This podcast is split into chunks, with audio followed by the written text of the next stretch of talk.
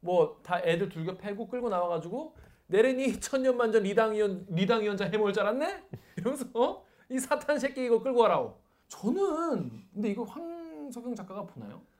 유튜브 많이 보신다는데. 앞에 앞에 그냥 어, 보고 어, 에 이런 거 하는구나 하고 어. 끄시기를 기도하면서 저는 그냥 그랬습니다. 죄송합니다. 저희 아버지가 음. 우리 방송을 보고 음. 김 기자한테 꼭 전해주란 말이 있었어. 뭔데 불안하게. 소설을 읽을 때 네. 소설을 읽을 때 팁이야.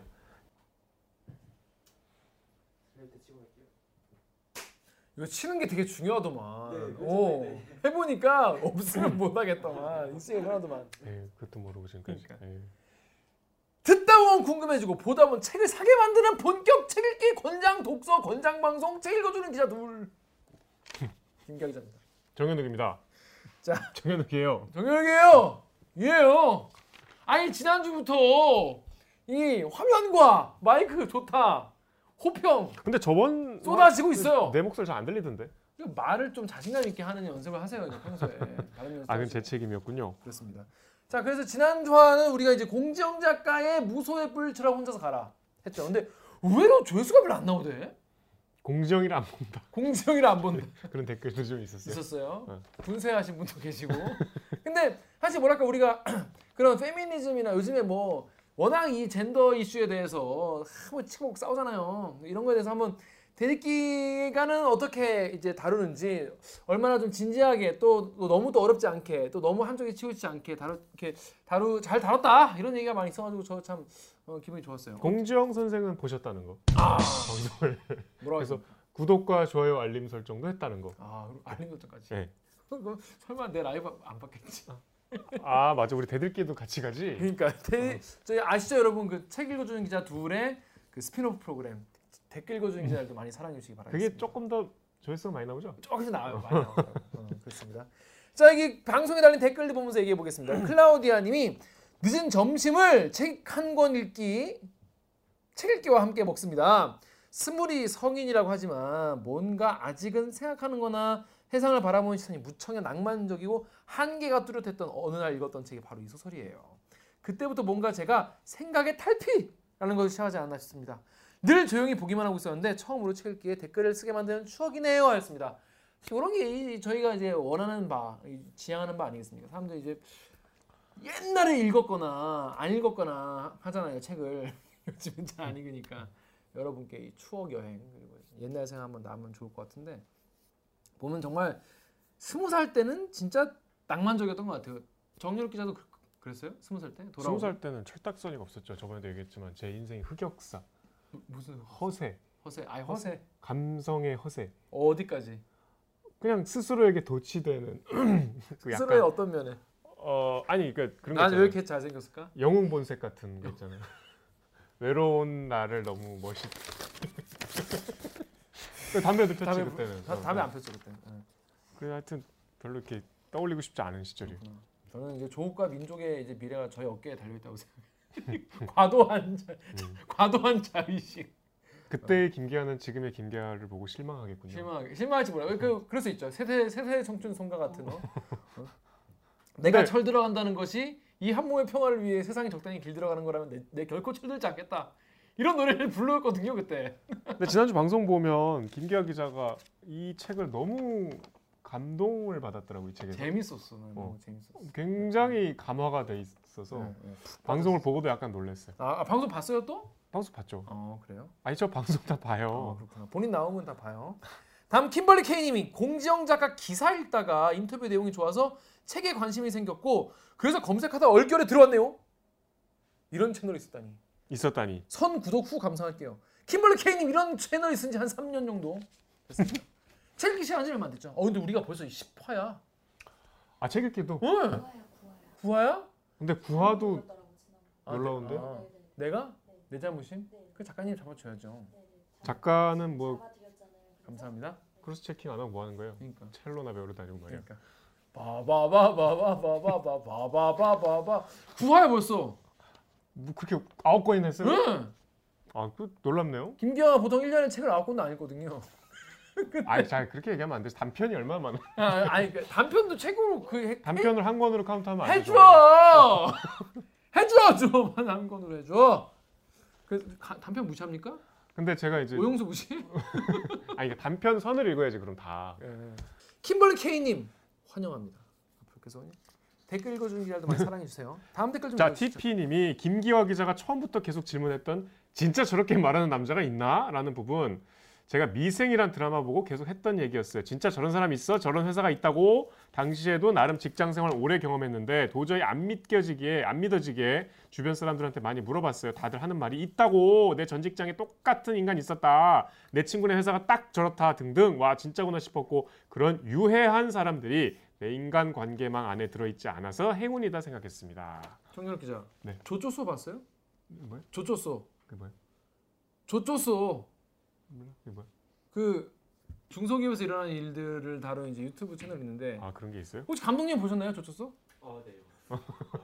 뭐, 그 그런 생각 들었어요. 아 이런 새끼가 진짜 있나 싶은 생각 들었어요? 어땠어요? 조조소 보고? 이런 거 아니야? 아그저저 거기서 예, 예. 어 실제로 근데 리얼한 스토리로 다룬 것 같은 생각이 많이 들어가지고 어. 아니 나는 보고 진짜 이런 미친 놈들 이런 이런 놈들이 있나 싶기도 아. 하고. 어. 근데 이게 뭐- 댓글 보니까 또 다들 공감하시는 분들도 되게 많으시고 그래서 그게 뭐 요새 핫한 채널이에요? 핫한 지 꽤 됐어요. 음. 유명한 분들 아, 내, 내가 내 링크 해줄게 재밌어. 그, 그 조투스 보면 여러분 그 저는 이제 보고 야, 이, 이게 회사야 뭐 가족이야 아니면 가족 같은 회사야 이런 생각이 들었는데 댓글을 보면은 사람들 이거 어떻게 우리 회사 와서 찍었냐 뭐 이런 음. 얘기가 있었어요. 보면서 이게 역시 이제 그런 작품은 현실 현실보다 현실이 더 끔찍하다 이런 얘기가 있는데 이 실제로 이저 같은 경우에는 아 이렇게 말하는 놈이 있단 말이야 여자한테 이렇게 대하는 사람이 있어라는 거는 제가 그런 유해한 사람들이 주변에 있는지도 몰랐거나 아니면 실제로 없거나 그런 환경에서 이제 지냈나 이런 생각이 들긴 들었어요. 그러니까 우리가 부지불식간에 뉴스에 나오는 일은 대단히 이례적인 사건이라고 생각을 그쵸, 그쵸. 하는 경향이 있죠.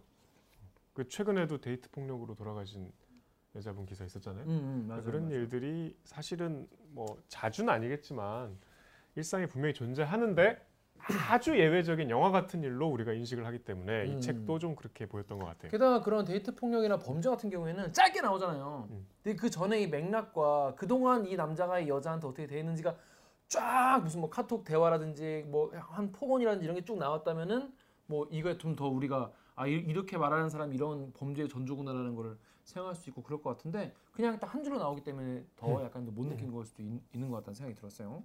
다음 댓글 제가 읽어볼게요. 정다운님이 요즘 같은 분위기에 이 주제로 이야기하며 희망을 느끼면서도 세 분의 대화에서 좀 답답함도 동시에 느꼈다. 아 우리가 좀 답답했던 얘기가 그럴 수 있죠. 그럴 수 있어요. 하지만 그 저희도 저희의 어떤 한 그 삶의 경험과 음. 한도 내에서 이 대화를 한 거기 때문에 당연히 어떤 분에게는 답답함을 느끼실 수도 있고 또 어떤 분에게는 저 저 저 좌파 팸이다 막 이렇게 이런 이런 그런 댓글도 있었어요. 그래서 사람마다 참 느끼는 점이 다 다를 것 같다는 생각이 드네요. 근데 본인 주변에는 혹시 이, 이거 보고 좀 뭐라는 의견이 있었나요? 음, 일단 작가님한테 는 죄송하지만 작가에 대한 인, 그 인상이 압도적이어서 음, 작품도 편견을 갖고 다 보더라고. 음, 어. 그, 안 그러면 좋을 텐데. 왜냐면 그러니까, 그러니까 저같이 아예 무학 모르는 게 나을 수도 있어요. 모르면 그냥 편견 없이 볼 수 있거든. 태정 예, 댓글. 대정태세 문단속 잘해라님이 얼마 전에 취직한 여자 대학생인데 벌써부터 그냥 서른 살 이후가 걱정이 되는 것 같아요. 동기들 중에 여자가 많다지만 여전히 주류는 50대 남자 간부들이라 책 읽다 내 인생 생각이 깝깝해져서 관두긴 했는데 해설은 잼나게 들었습니다. 책 읽기 짱. 저는 이런 거는 약간 좀 변명이다. 음. 결국은 독서에 실패한 자기 변명이다. 내 인생 생각에 깝깝해줘도 거짓말 하지 마세요. 책 그냥 읽으세요. 그- 왜냐하면 뒷부분이 난 더 재밌던데. 뒷부분에 그그 부분이 재밌다고? 네, 그, 그, 그 이제 술 많이 드신 그 영선? 영해? 어, 어, 영선. 영선. 영선이 와가지고 계속 이제 집에 와서 막, 막 계속 이제 막 그 뭐야 그 주인공 누구 해완. 음. 해완 집에 계속 치대고 막 막 던지고 예, 진상 부리니까 해완이 이제 거기다 이제 갈 이러면서 이제 한마디 하죠. 이렇게 해서 이렇게 막 사자우를 통하는데 아주 전그 그리고 그 이후에 전개도 재밌었어요. 음, 이 후, 후반부 추천드립니다. 여전히 여운에서 못 빠져나오고 있아 재밌죠. 그리고 50대 남자 간부들인 거는 사실 KBS도 마찬가지예요, 여러분. 이게 그런 얘기 있잖아요. 뭐 기자들 데스크들 다 50대 서울대 남자 뭐 이런 분들 많아가지고 어 어쩔 수 없어. 근데 거기서 어떻게든 잘 살아남아가지고 나중에 간부 하시길 바라겠습니다. 정미경님이요. 음. 매번 느끼지만 저의 음악 선곡이 아이 내가 이런. 이런 거 내가 읽어야지. 아이 이거 본인이 읽으면 어. 공지영 작가의 내레이션과 함께하는 어, 아셨네요. 모차르트 편협주곡 23번 2악장. 아 23번 좋죠. 작가의 마음을 대변하는 듯 너무 좋아 좋네요. 궁금해하셨죠? 구- 김현수 작가 책 읽었거나 아직 들춰보지 않고 책장으로 아, 한. 작가에게 꽂. 아 여기 이분이구나. 어, 읽고 사신 분. 역시 몰아 읽는 것이 나의 독서 습관. 그러니까 들춰보지 않고 책장으로 갔다는 거안 읽겠다는 거 아닌가요? 아이 뭐 꽂히면 샀다가 마음 동할 때이 뭐라 읽으신다. 몰아 그러니까 마음이 동한 동하면. 건까지는 이제 아니 근데 책 하시고 마음을 동하게 해드리려고 만든 컨텐츠인데 이거 보고도 마음이 안 동하면 어떡하지? 이제 몰아 읽는 데는 실패하셨네요. 그러니까 김현수 작가를 다음에 한 번 더 뭐 하든지 하면 될 것 같아요. 이 곡이 이 악장이 음. 되게 슬프고 좀 아름다운 그러니까 음. 슬프면서도 뭔가 이렇게 아련하게 아름다운 곡이라 음. 이 내용하고 너무 슬퍼도 안 되고 좀 희망적인 음, 느낌도 있어야 돼서 음. 골랐는데 알아봐 주시는군요. 음. 이게 이 악장은 그게 뭐죠? 발 발 그 뭐지? 그 뭐라 하지? 단조예요, 장조예요? 슬프다고 했잖아요. 단조예요? 네. 그렇구나. 단조라고 합니다. 000 제이님이 당시 시대상을 잘 반영한다 하여 좋은 소설이라고 했다가 정유럽 기자가 현실성에 대해 지적하면 소설을 뭐이 현실같이 보면 안 된다고 했다가 뭐이 필요한 것만 니들끼리 골라서 얘기를 아 이거는 그러니까 시대상을 반영했는데 시대의 나쁜 점만 너무 망라했다. 그래서 좋은 점 나쁜 점 섞어놨으면 더 리얼하지 않았을까 그런 말씀이었습니다. 그렇습니다. 근데 뭐 공정 작가가 그 인터뷰에서 얘기했더만 뭐 전쟁 소설 보면 야 너 혼자 쓰- 너 혼자 무슨 한국 정에 다, 다 겪었냐? 약간 그래서 발끈하셨어. 아 소설가 입장에서 뭐 이렇게 이렇게 뭐 아, 왜냐 안 그러면 소설이 이 대화 그 대화 소설 되잖아요 이렇게. 그게 좀 앞뒤로 잘랐지만 그러니까. 아니 막 이러면서 아 그랬어요? 아니 거기서 그렇구나. 아니 하면서 짜증 냈어. 그러니까 그런 공격을 많이 받으셨나 봐요. 아 그렇구나. 그럴 수 있어요. 아무튼 뭐 이런 우리가 늘 이 뭐 젠더가 젠더 이슈가 무슨 이슈건 간에 이 상대방의 이야기를 좀 진지한 자세로 한번 좀 깊이 있게 긴 시간을 들여서 한번 읽어보는 건 굉장히 중요한 경험이고 이 사회를 더불어 살아가는 데 굉장히 필요한 어 필요하다라는 생각이 드는데 그 과정 그런 역할을 소설이 되게 해준다 이런 생각이 들어서 저는 지난 부가 되게 아. 좋았습니다. 지난 시간에 깜빡 말씀을 못 드렸는데 중요한 에피소드인데 그 소설에 보면은 주인공 혜완이 버스에 탔는데 그 당시에 버스에 이제 물건 파는 뭐 저 아주 10대 음. 어, 소년들이 있었나 봐요. 어. 신문이나 뭐 이런 아그 그 에피소드. 예, 근데 네. 부지불식간에 혜완 자기 이렇게 가슴을 눌렀다고 그래서 음, 실수겠지 했- 했- 했는서 이제 몸 이렇게 다음에 못 그러게 이렇게 가방을 끌어안았는데 갑자기 와서 귀, 귀에다 대고 뭐 그런다고 뭐 네가 뭘 할- 피할 수 있을 것 같아 뭐, 뭐 이런 식으로 하고 10대 지나- 애가? 예, 예, 어린 애가 그게 작가 경험담이래요 그 어. 자기가 직접 그런 일을 겪 그러니까 그 소설, 들어갔나 했- 했거든요. 소설에 보면 왜 들어갔나 싶은 에피소드들이 음, 많은데 음, 음, 음. 대체로 아, 경험담으로 보시면 될 것 같더라고요. 아, 그 장. 장도 그렇잖아 장도. 그러니까 지금 그렇죠. 같으면 본인이 그러더라고. 지금 같으면 자기가 딱 기사한테 버스 세우라 그러고 음, 그렇죠. 어, 그 자리에서 신고를 해서 못 가게 붙잡아 놨을 음. 거라고 하는데 음. 본인은 그때 좀 어리고 당황해서 그렇죠, 그렇죠. 뭐 대처를 잘 못했다고 하는데 하여튼 그렇게 겪은 일들이 많이 녹아 있대요. 자, 그렇습니다, 여러분. 뭐 저희 뭐이 퇴길기를 통해서 무쇠를 청자를 다시 보셨다면 정말 다행이고요. 자, 근데 이번 주에 다룰 작품은 그러면 어떤 작품입니까? 자 예고해 드- 드린 대로 대작이죠. 김기아 기자가 아주 고통스러운 시간을 보내셨을 것 같은데 손님 황석영의 손님입니다. 음. 황석영 작가 하면 다들 이게 아, 황석영은 뭐 장길산 음. 또 그렇게 생각을 하죠. 근데 이 손님이라는 작품. 근데 황석영 작가는 근데 워낙 작품이 많으시고 많으시고 사실 저는 대학생 때 죽음을 넘어 시대의 아픔을 넘어 그 광주 음, 어, 그 민주화운동에 필독서였죠. 대한 필독서였기 때문에 그때 거의 대학교 초반에 진짜 가서 딱 그 생활 도서관 있죠 생도관 거기서 이제 읽었던 기억이 나요. 딱 다 읽지 못했어 그것도 막 보다 말다 보다 말다 그랬던 것 같은데 일단 황석영 작가 워낙 다들 아시죠? 뭐 워낙 말씀을 잘해서 잘하셔 가지고 황구라라는 별명도 있으시고 그리고 또 뭐 황석영이 가는데 가면 뭐늘 이런 이런저런 사고가 난다 무릎팍도서 나와서 그런 말씀도 하셨는데 약간 파괴왕 같은 파괴왕 같은 그런 컨셉. 여러분, 그러니까 주호민 작가님 이전에 원조 파괴왕이셨어요. 자, 아무튼 황성영 작가 어떤 분인지 소개 좀 해주시죠. 아 황석영을 참 소개하기 거대한 존재감을 갖고 있는 작가죠. 지금까지 우리가 다뤘던 작가들 중에 어, 현기영, 김승옥과는 또 다른 이제 면에서 이분은 정말 이제 뭐랄까 문학사의 거장이고 그 앞서 말씀드린 현기영, 김승옥은 각자의 작품 세계가 이제 우리 문학사의 존재감을 갖고 있다면 황석영은 그 삶 자체가 문학을 뛰어넘어서 어떤 Forrest Gump예요. 음, 진짜. 아니 그러니까 이게 황석영 작가의 삶을 보면은 공정 작가 얘기같이 이 사람 뭐 혼자 현대사 다 살았냐. 황석영 가는데 가지 마라. 큰일 난다. 한번 해봅시다 선생님. 해볼까요? 예. 만주 장춘에서. 태어나자마자 동쪽에 해방돼서 이제 평양으로 갔다가 평양에 있었는데 분단이 되려고 하는데 이제 삼팔선 넘어서 월남 온 가족이. 서울로 와서 초등학교 들어갔더니 예, 6.25땅 터져서 이제 피난. 어, 피난인지 돌아다니다가 이제 올라와서 고등학교 어, 어, 되니까 4.19 그그 다음에 이제 5.16 겪고 좀 있다가 이제 군대 가서 해병대 가서 이제 회담 전쟁. 회담 전쟁 겪고 돌아왔더니 뭐 유신반대 뭐 이러고 이제 그래서 이제 1차 징역 그리고 이따가 이제 장기산 쓰려면 시골 가서 전통적인 농촌을 하겠다. 그러다 광주에 있는데 광주 한장에 땅. 올라와서 올라와서 이제 아 이제 장기산 썼으니까 좀 먹고 살아야지 그랬더니 황세경 대변인이 의장 물익한 목사하고 같이 북을 간다 이렇게 결정을 해서 그래서 이제 갔다가 그러다가 이제 베이징에서 좀 지내려고 그랬더니 아 베이징에서 천안문 사태가 또 서대비들에 이제 정착을 해가지고 아 그래서 가서 짐 풀어놓고 딱 있었더니 장벽이. 아그 이제 어디 갈 했더니 미국 UCLA에 일단 정착을 했어요. 북동 아, 뭐 정상회담 뭐 어쩌고 해서 기부를 했거든. 그때 김일성이 죽네. 아, 그리고 이제 감옥에 있다가 이제 나왔잖아. 나와서 이제 어, 런던 대에서 초청을 해서 짐 꾸려놓고 딱 내니까 그게 여름에 그냥 런던 그 테러. 한, 막 터져가지고 버스 날아가고 지하철 날아가고. 그 파리도 딱그 12월, 12월에 딱 오니까 아랍 애들이 또 폭동 일으켜가지고. 네, 그래갖고 저기 차량이 8만 대가 불타고. 아, 물론. 그러니까 예를 들면 아주 사소하게도 감옥 감옥 생활할 때 옆방에 지존파 오고 뭐 이런 거예요. 네. 어떻게 저렇게 집약이 될 수 있지? 음. 그런 분인데 일단 1943년생이시고요. 음. 이제 내년에 팔순이세요. 그리고 만주에서 태어나셨는데 이제 어린 시절에 이북에 살다가 어, 피난을 와서 이제 서울에 살다가 뭐 저 여기 저 부산에도 살다가 여기저기 떠돌아 다니셨는데 10대 때 이제 고등학생 때 그 18살 때 그냥 자기가 이렇게 끄적끄적이던 습작 소설을 당시에 이제 사상계라고 유력한 장준하 선생이 만든 잡지였죠. 거기에 이제 문학상 신인상에 공모했는데 덜컥 돼요. 음. 근데 어, 뒤늦게 밝혀진 일화는 이제 심사위원들이 이거는 작가가 40대일 것이다. 음.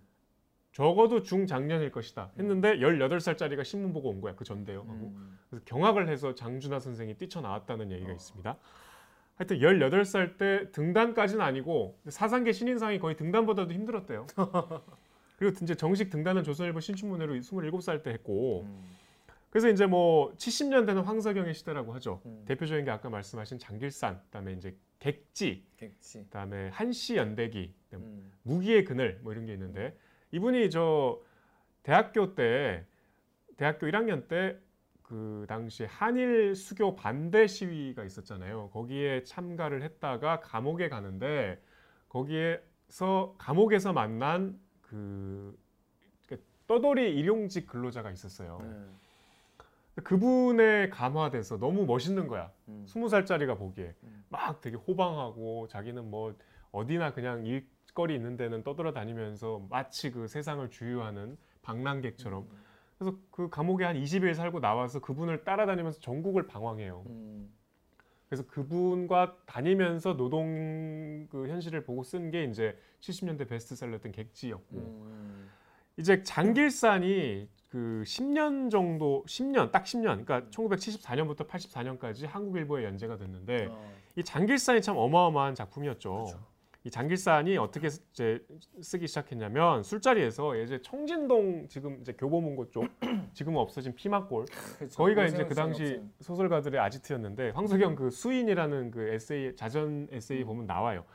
당시에 그 술값 떨어지면 끈질기게 따라붙어서 자기가 술을 살 때 절대 집에 먼저 안 가던 작가들 아, 이렇게 눈에 가시 같은 작가들 몇 명 있는데 그중 김승옥도 있어. 절대 먼저 가잔 소리 안 한대. 어. 하여튼 그래서 거기 죽치고 있는데 누군가가 그랬대. 야 그 우리가 조선시대 도둑하면 임꺽정, 뭐 홍경래 이 정도 알고 있는데 야 걔네들 찜쪄 먹는 도둑이 하나 있더라. 음. 자기가 그냥 그걸 뭐 무심결에 그냥 흘려 넘었는데 다음 날 새벽에 생각해 보니까 너무 재밌을 것 같은 거야. 음. 당 당시에 정석정이라는 역사학자가 의금부의 공초 기록, 그러니까 지금 얘기하면 공소장 같은 건가 봐요. 그러네요. 검찰 공소장 같은 거네요. 의금부의 공초 기록 거기에 그 장길산 기록이 한 200페이지가 넘게 있었대요. 어. 야 이걸로 소설 한번 써볼 만하겠다. 음. 자기가 그래서 이제 그걸 조사하기 시작했는데 그 얘기를 그때 우리 저 김승옥 때 했던 이어령 선생, 네. 이어령 선생한테 했더니 음. 이어령 선생이 딱 듣고 안 거야. 어 이거는 그냥 장평 갖고 안 되겠는데. 어, 대화로 가자. 한국일보 사주한테 이제 알려준 거야. 음. 그래서 이제 연락이 와서 그 한국일보 문화부장이랑 음. 한국일보 사장 그였던 장기영 선생을 백상 장기영이라고 지금 백상 예술대상 있잖아요. 네. 그게 이제 그 장기영 선생이 만든 건데 거기 차, 이제 회, 회장실로 간 거예요.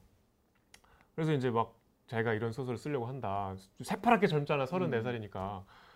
32살인가? 32살이었지. 음. 그래서 자기가 이 소설을 쓰려면 자료 조사를 좀 많이 해야 된다. 그치. 자료 조사비 뭐 이렇게 뭐 저 희귀한 옛날 고서적 같은 거 사게 음. 돈좀 달라. 음. 그래갖고 그 자리에서 수표를 끊어줬는데 지금으로 치면은 강남의 집한 채의 반값 정도 되는 어마어마한 돈을 줬대 그 자리에서 그냥. 아 그러니까 되게 멋있잖아. 어? 이걸로 열심히 조사해봐라. 음. 그리고 문화부장한테 음. 황석영 건들지 마라. 마음대로 하고 싶은 대로 하게 해라. 음. 황석영이 그돈 갖고 뭐 했겠어요? 술 먹었을 것 같아. 청신동으로 갔지. 그래서 그 책에 보면 이렇게 나와. 누가 소문을 냈는지 벌써부터 자기한테 사람들이 달라붙기 시작했대. 근데 어. 그 다음 문장이 뭐냐면 사실은 그 소문을 낸 건 나였다. 내가 못 견디고 먼저 얘기한다. 마치 무슨 복권 당첨된 것처럼. 어.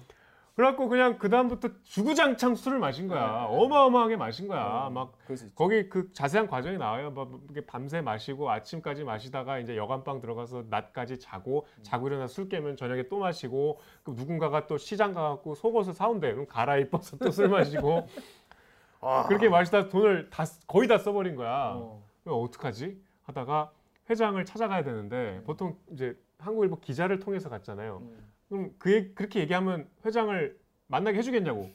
그래서 자기가 그냥 회장실로 갔대. 어. 근데 마침 회장이 있었대. 어. 그래갖고 어 웬일이야 잘 돼가? 어. 저그 돈 다 썼는데. 그랬더니 한숨을 푹 쉬면서 그 반 정도 되는 액수를 또 줬대. 어. 그리고 술집을 하나 알려주면서 앞으로는 여기 가서 내 이름 달고 마셔라. 음. 그리고 이 돈으로는 정말 자료 조사해라. 음. 그래서 이제 좋은 부인네. 그 자기 방을 거의 다 채울 만한 수- 책들을 막 수집을 해서 음. 쓰기 시작했대요. 근데 황석영 선생이 이게 어디 정착을 못하고 항상 떠돌아요. 음. 그러니까 하- 이, 이 장길산을 쓸 때도 항상 지역을 막 이동을 하면서 써서 그 당시만 해도 뭐 우편도 잘 그뭐 그쵸. 이렇게. 원고를 당일에 이렇게 보내기가 쉽지 않잖아요. 음. 무슨 뭐 저 전 인터넷이 있었던 것도 아니고 팩스로 보낼 수도 없고 음. 팩스가 어디나 게 아니니까 음. 70년대니까요. 그래서 이제 황석영이 사라졌다. 어. 이러면 이제 잡으러 다녀야 되는데 그게 문화부 기자들의 큰 일이었대. 어. 그래서 그때 황석영을 잡으러 다녔던 주 그 업무를 수행했던 한국일보 문화부 막내 기자가 김훈이었대. 음. 그래갖고 음. 황석영이 그냥 이게 뭐 가끔 빵꾸 내고 사라질 때가 있대요. 네. 그래서 이제 김훈이 그 진한화 요약 이렇게 써갖고 그래서 김훈이 그러다가 에이 하루 때워 그냥. 들어서 내가 쓴다 그러고 이제 어. 작가가 됐대. 그래서 어. 무릎팍도에도 나오지만 황석영 선생이 장길산을 쓰면서 참 난- 내가 그 믿을 수가 없는데. 네.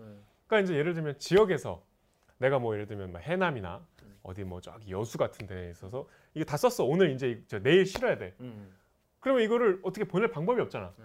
그래갖고 터미널이나 뭐 어디 기차역으로 가서 어, 서울 가십니까? 음. 요것 좀 한국일보에 그렇게 해서 수백 편을 그렇게 맡겼는데 단 한 번도 빵꾸가 안 났대요. 어. 살, 살 살만한 사연네요. 그리고 이제 그 뭔가 한국 사람들이 글에 대한 음. 이 뭔가 이렇게 중요성은 그렇죠, 좀 그렇죠. 인식을 하고 있었다고 음. 본인이 얘기하는데 약간 뻥이 들어가 있지 않을까. 음. 그리고 이제 가끔은 전화로 불러준대. 어.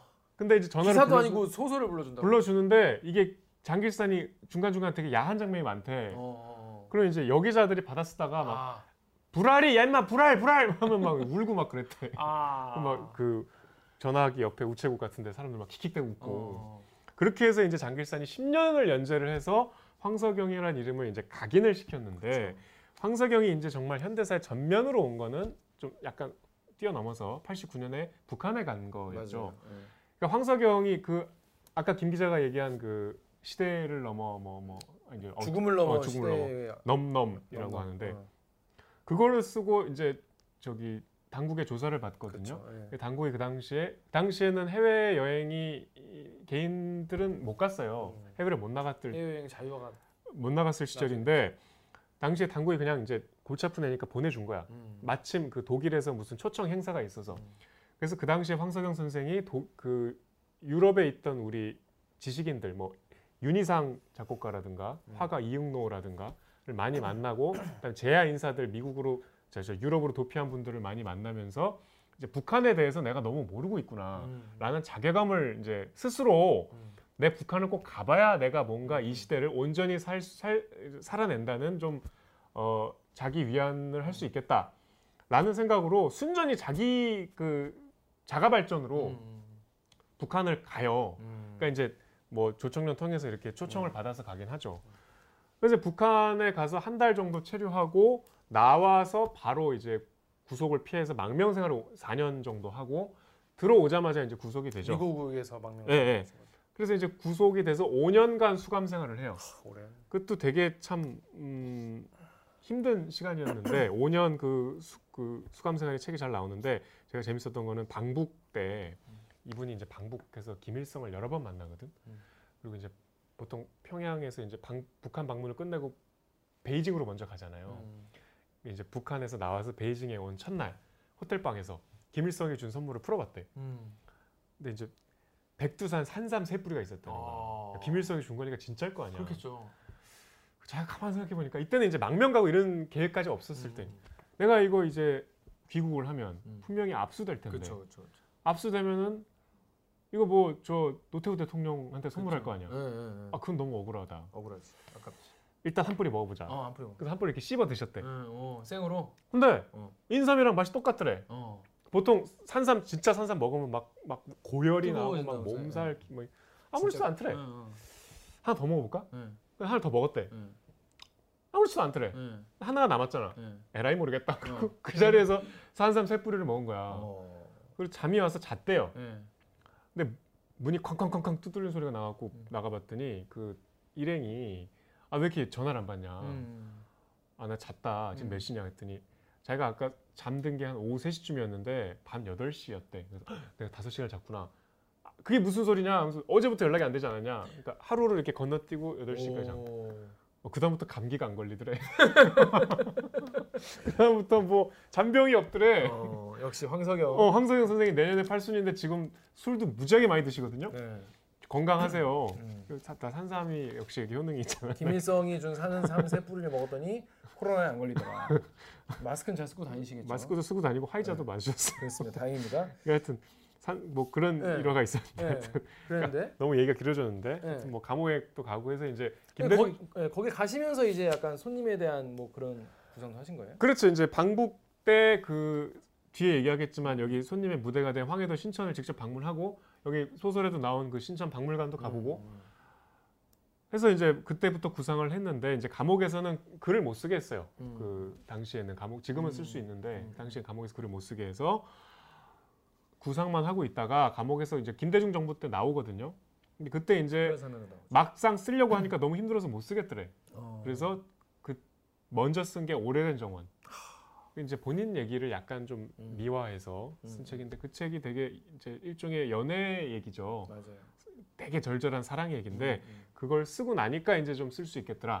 그래서 2000년부터 쓰기 시작해서 2001년에 출간된 것이 이 손님입니다. 음. 그래서 그 뒤로도 뭐 여러 작품들을 쓰셨는데 가장 최신작으로는 작년에 나온 철도원 3대라는 작품이 있는데 하여튼 그래요. 그게 마지막 장편이고. 그래서 손님은 2001년 작품이고 이게 뭐 북한에 당시 한국 전쟁에 있었던 학살 얘기인데 본인은 이 작품을 되게 뭐 싫어한다기보다 이 작품이 선정된 거에 대해서 되게 불만이 많으셨어요. 왜 어. 꼭 손님이냐, 손님을 해야 되냐, 그 얘기는 뒤에서 하고. 정유럽 기자는 그 황석영 작가의 작품 원래 좋아했나요?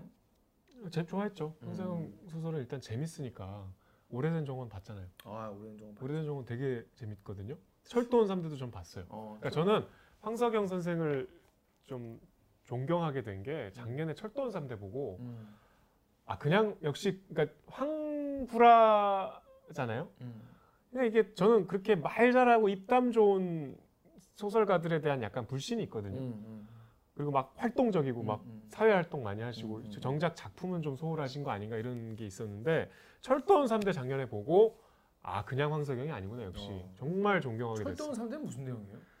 그러니까 말 3대에 그대로 걸쳐서 철도원 하는 내용. 맞아요 그 얘기인데 우리 그 철도원들의 어떤 노동사 어. 그리고 약간 이제 거기 보면은 끊임없이 철도가 이제 북- 저 해방 전이니까 아, 저, 저 6.25 전이니까 음.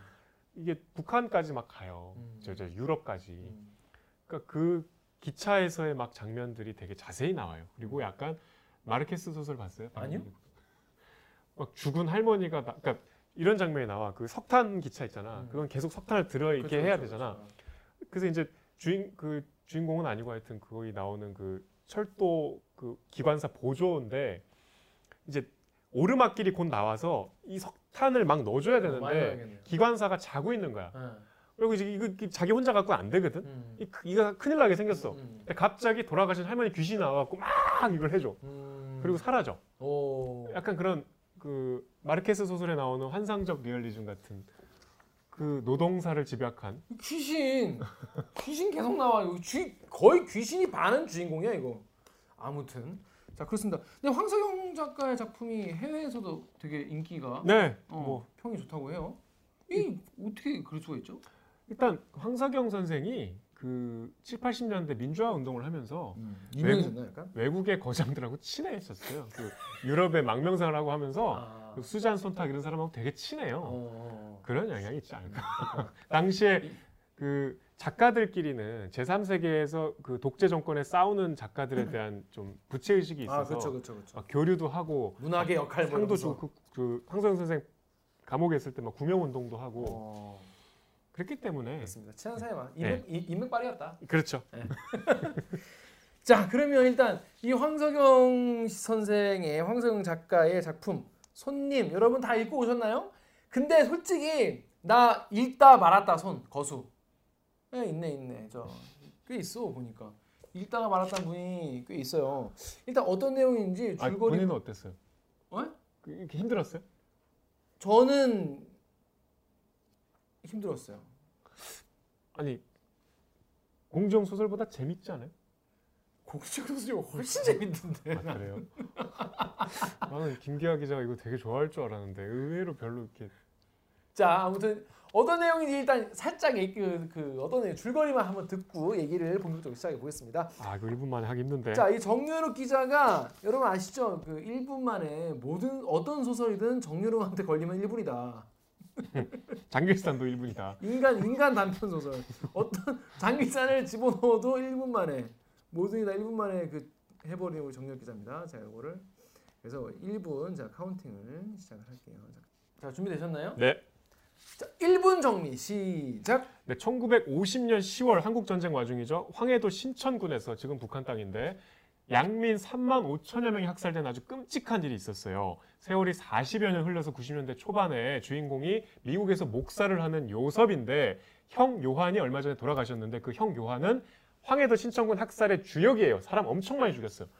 하여튼 그래서 이 요섭이 그 오랫동안 자기가 잊고 있던 고향을 방문하고 싶어서 이산가족 상봉 추진단을 찾아가서 결국 북한을 가게 되는데 그 북한으로 가는 여정에 귀신들이 따라붙어 자기 형, 그다음에 형이 죽인 그 수많은 원래 친했던 사람들 다 가, 가족 같은 사람들인데 귀신들이 나와서 계속 그날에 있었던 일을 아주 담담하게 회고해요. 서로 싸우지 않아요.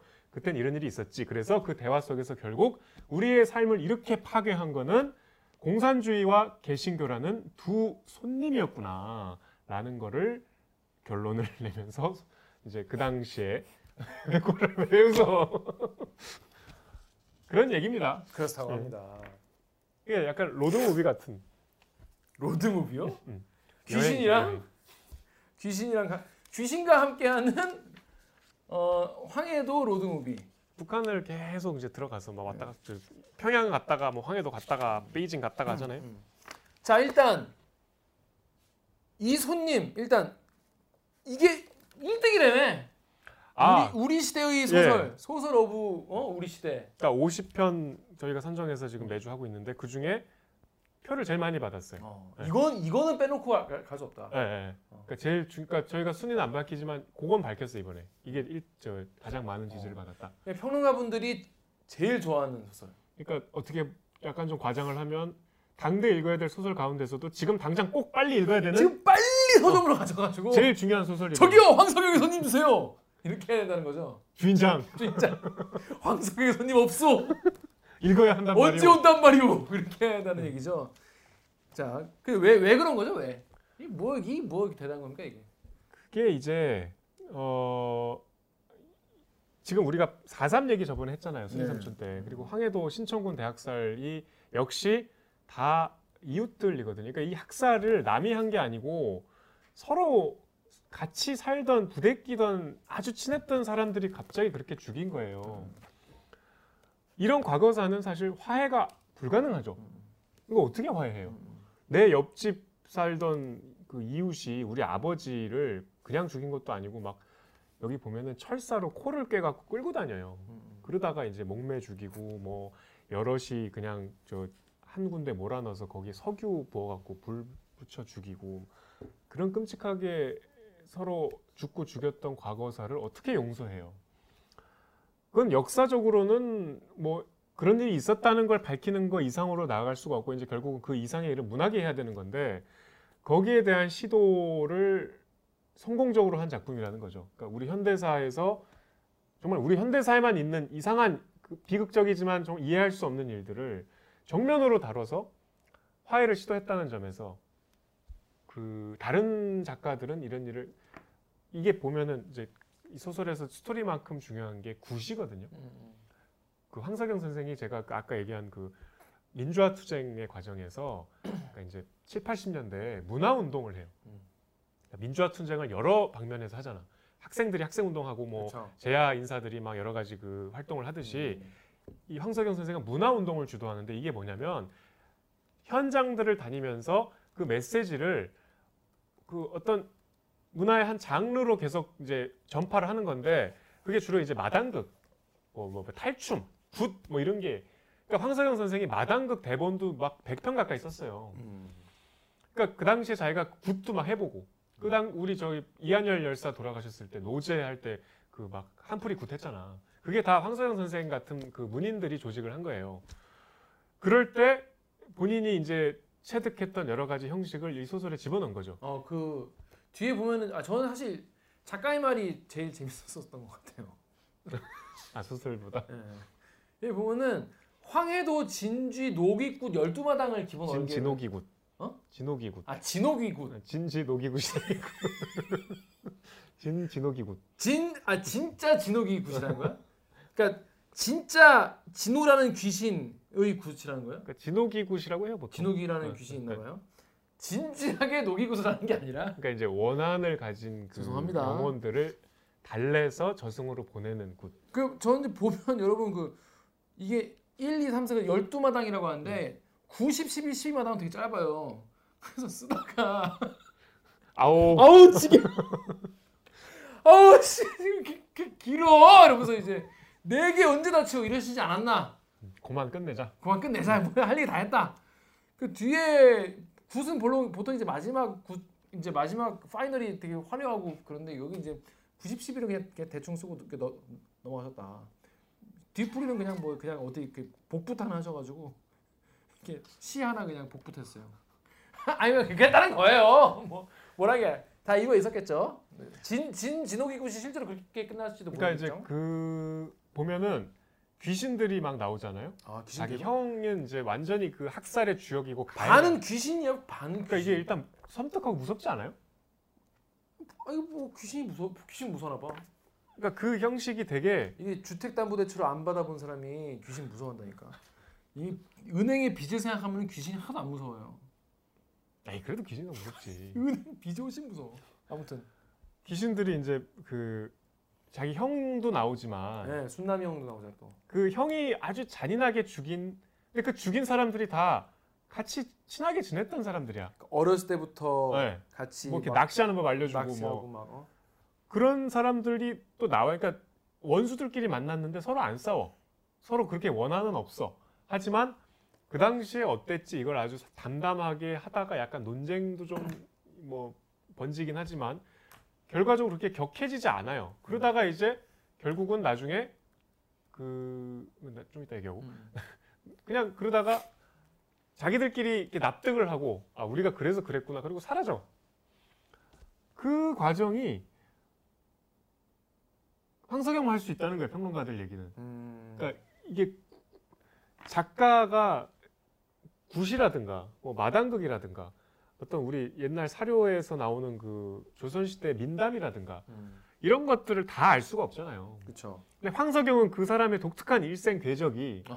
그런 걸 다 알게 했다는 거야. 음. 그래서 그걸 다 하나의 작품으로 녹여내서 음. 정말 한국 작가만 쓸 수 있는 아, 스토리다. 아. 이 얘기가 음. 그래서 아마 어, 압도적인 지지를 받았던 것 같아요. 그 말은 저도 듣고 보니 동의가 됩니다. 왜냐하면 쓰면서 계속 이제 의아하고 놀랐던 거는 이걸 어떻게 취재했을까? 이게 만약에 생 허구라면 모르겠지만 그냥 설정 설정 충이어서 내가 그냥 그런 설정을 한거 한 건 모르겠지만 실제로 있었던 사건을 기반으로 역사적 사료를 바탕으로 그 당시에 어떤 이 끔찍했던 사건과 그 당시에 있었 그러니까 그러니까 뭐냐면 영화로 치면은 고증을 진짜 뭐 제가 이거 다 뭐 전부 다 100% 맞진 않겠지만은 그 당시 시대 상황이나 그 당시의 어떤 가제도구나 그 당시의 어떤 뭐 풍경이나 이런 거를 야 이게 듣- 읽다 보면은 거기에 살았던 사람 아니면 어떻게 이렇게 쓰나 이런 생각이 들어요. 그러니까 본인의 본적이 황해도 신청군이에요.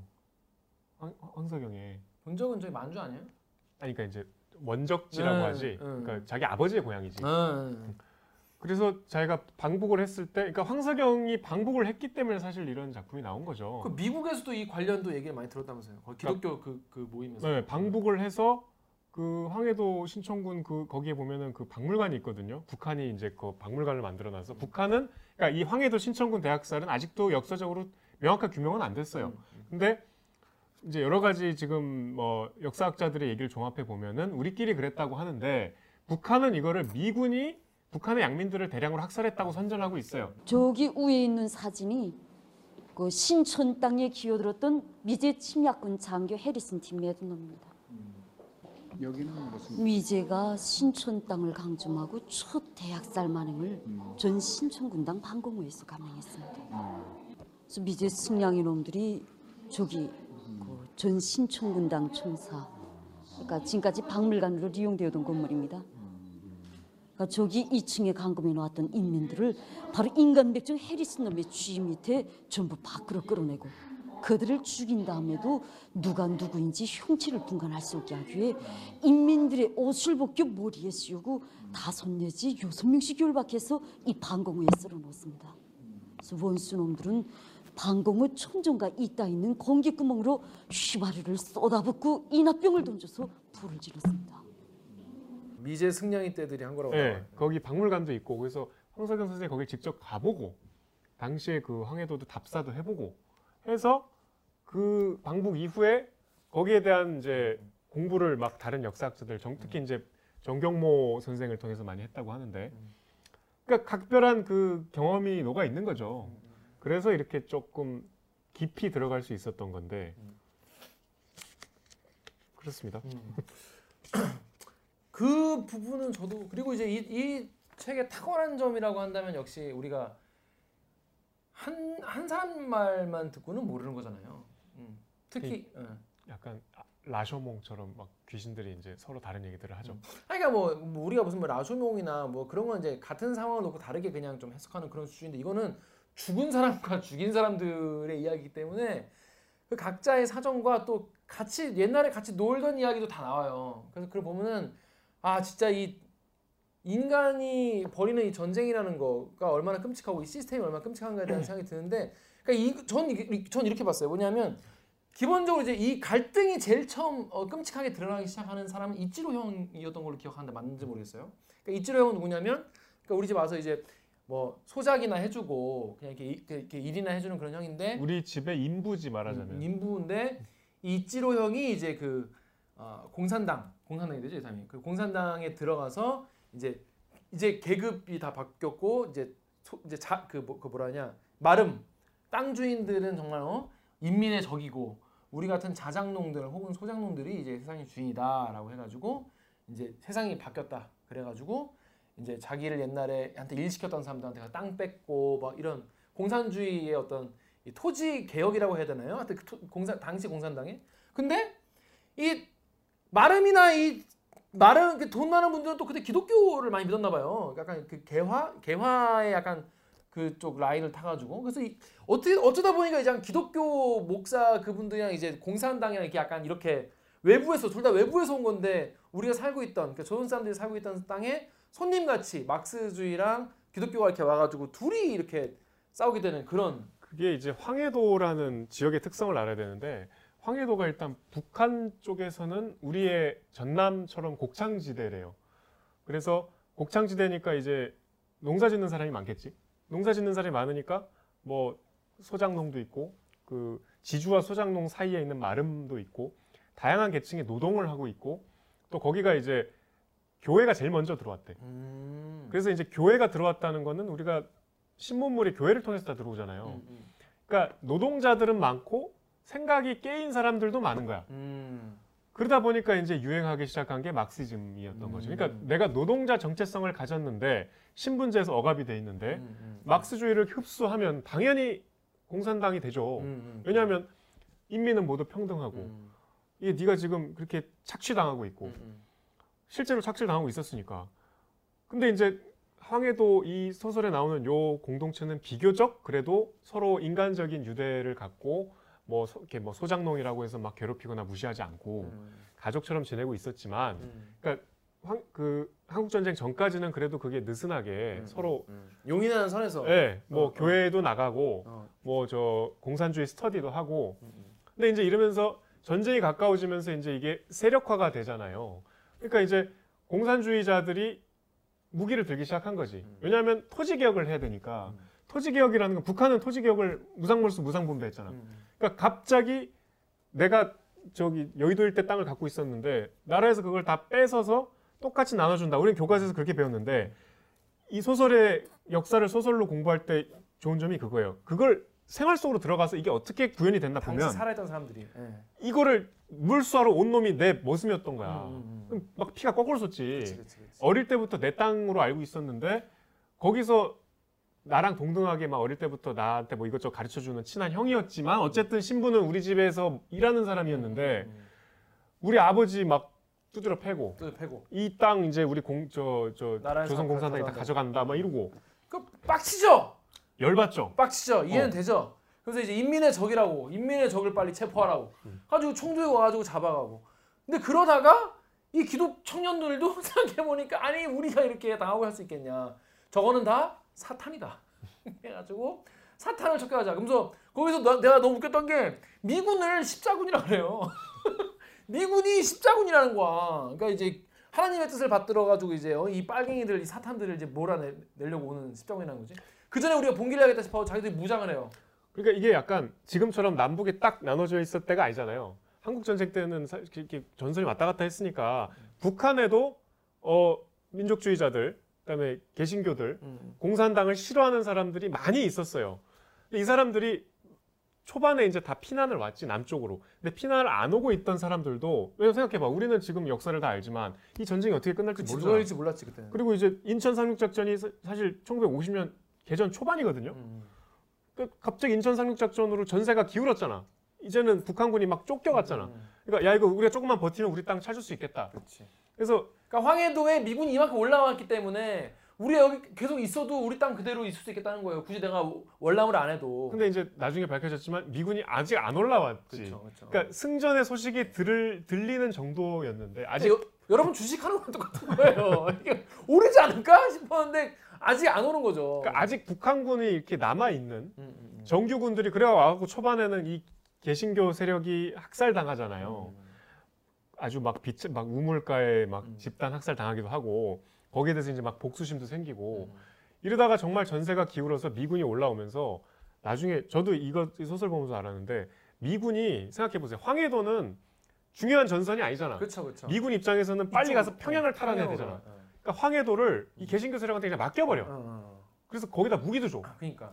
그러니까 완전히 여기는 이제 그 학살을 용인한 꼴이 된 그렇죠, 거죠.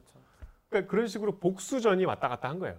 그러니까 이제 개신교 측에서는 이제 마름이었던 사람들도 있고 공부했던 엘리트들이 있으니까 가가지고 이치로 형 집에 간 거예요. 가가지고 또 이치로가 한 거 같이 똑같이 가가지고 뭐 다 애들 둘겨 패고 끌고 나와가지고 내래니 천년 만전 리당 위원 리당 위원장 해먹을 줄 알았네? 이러면서 어? 이 사탄 새끼 이거 끌고 와라고.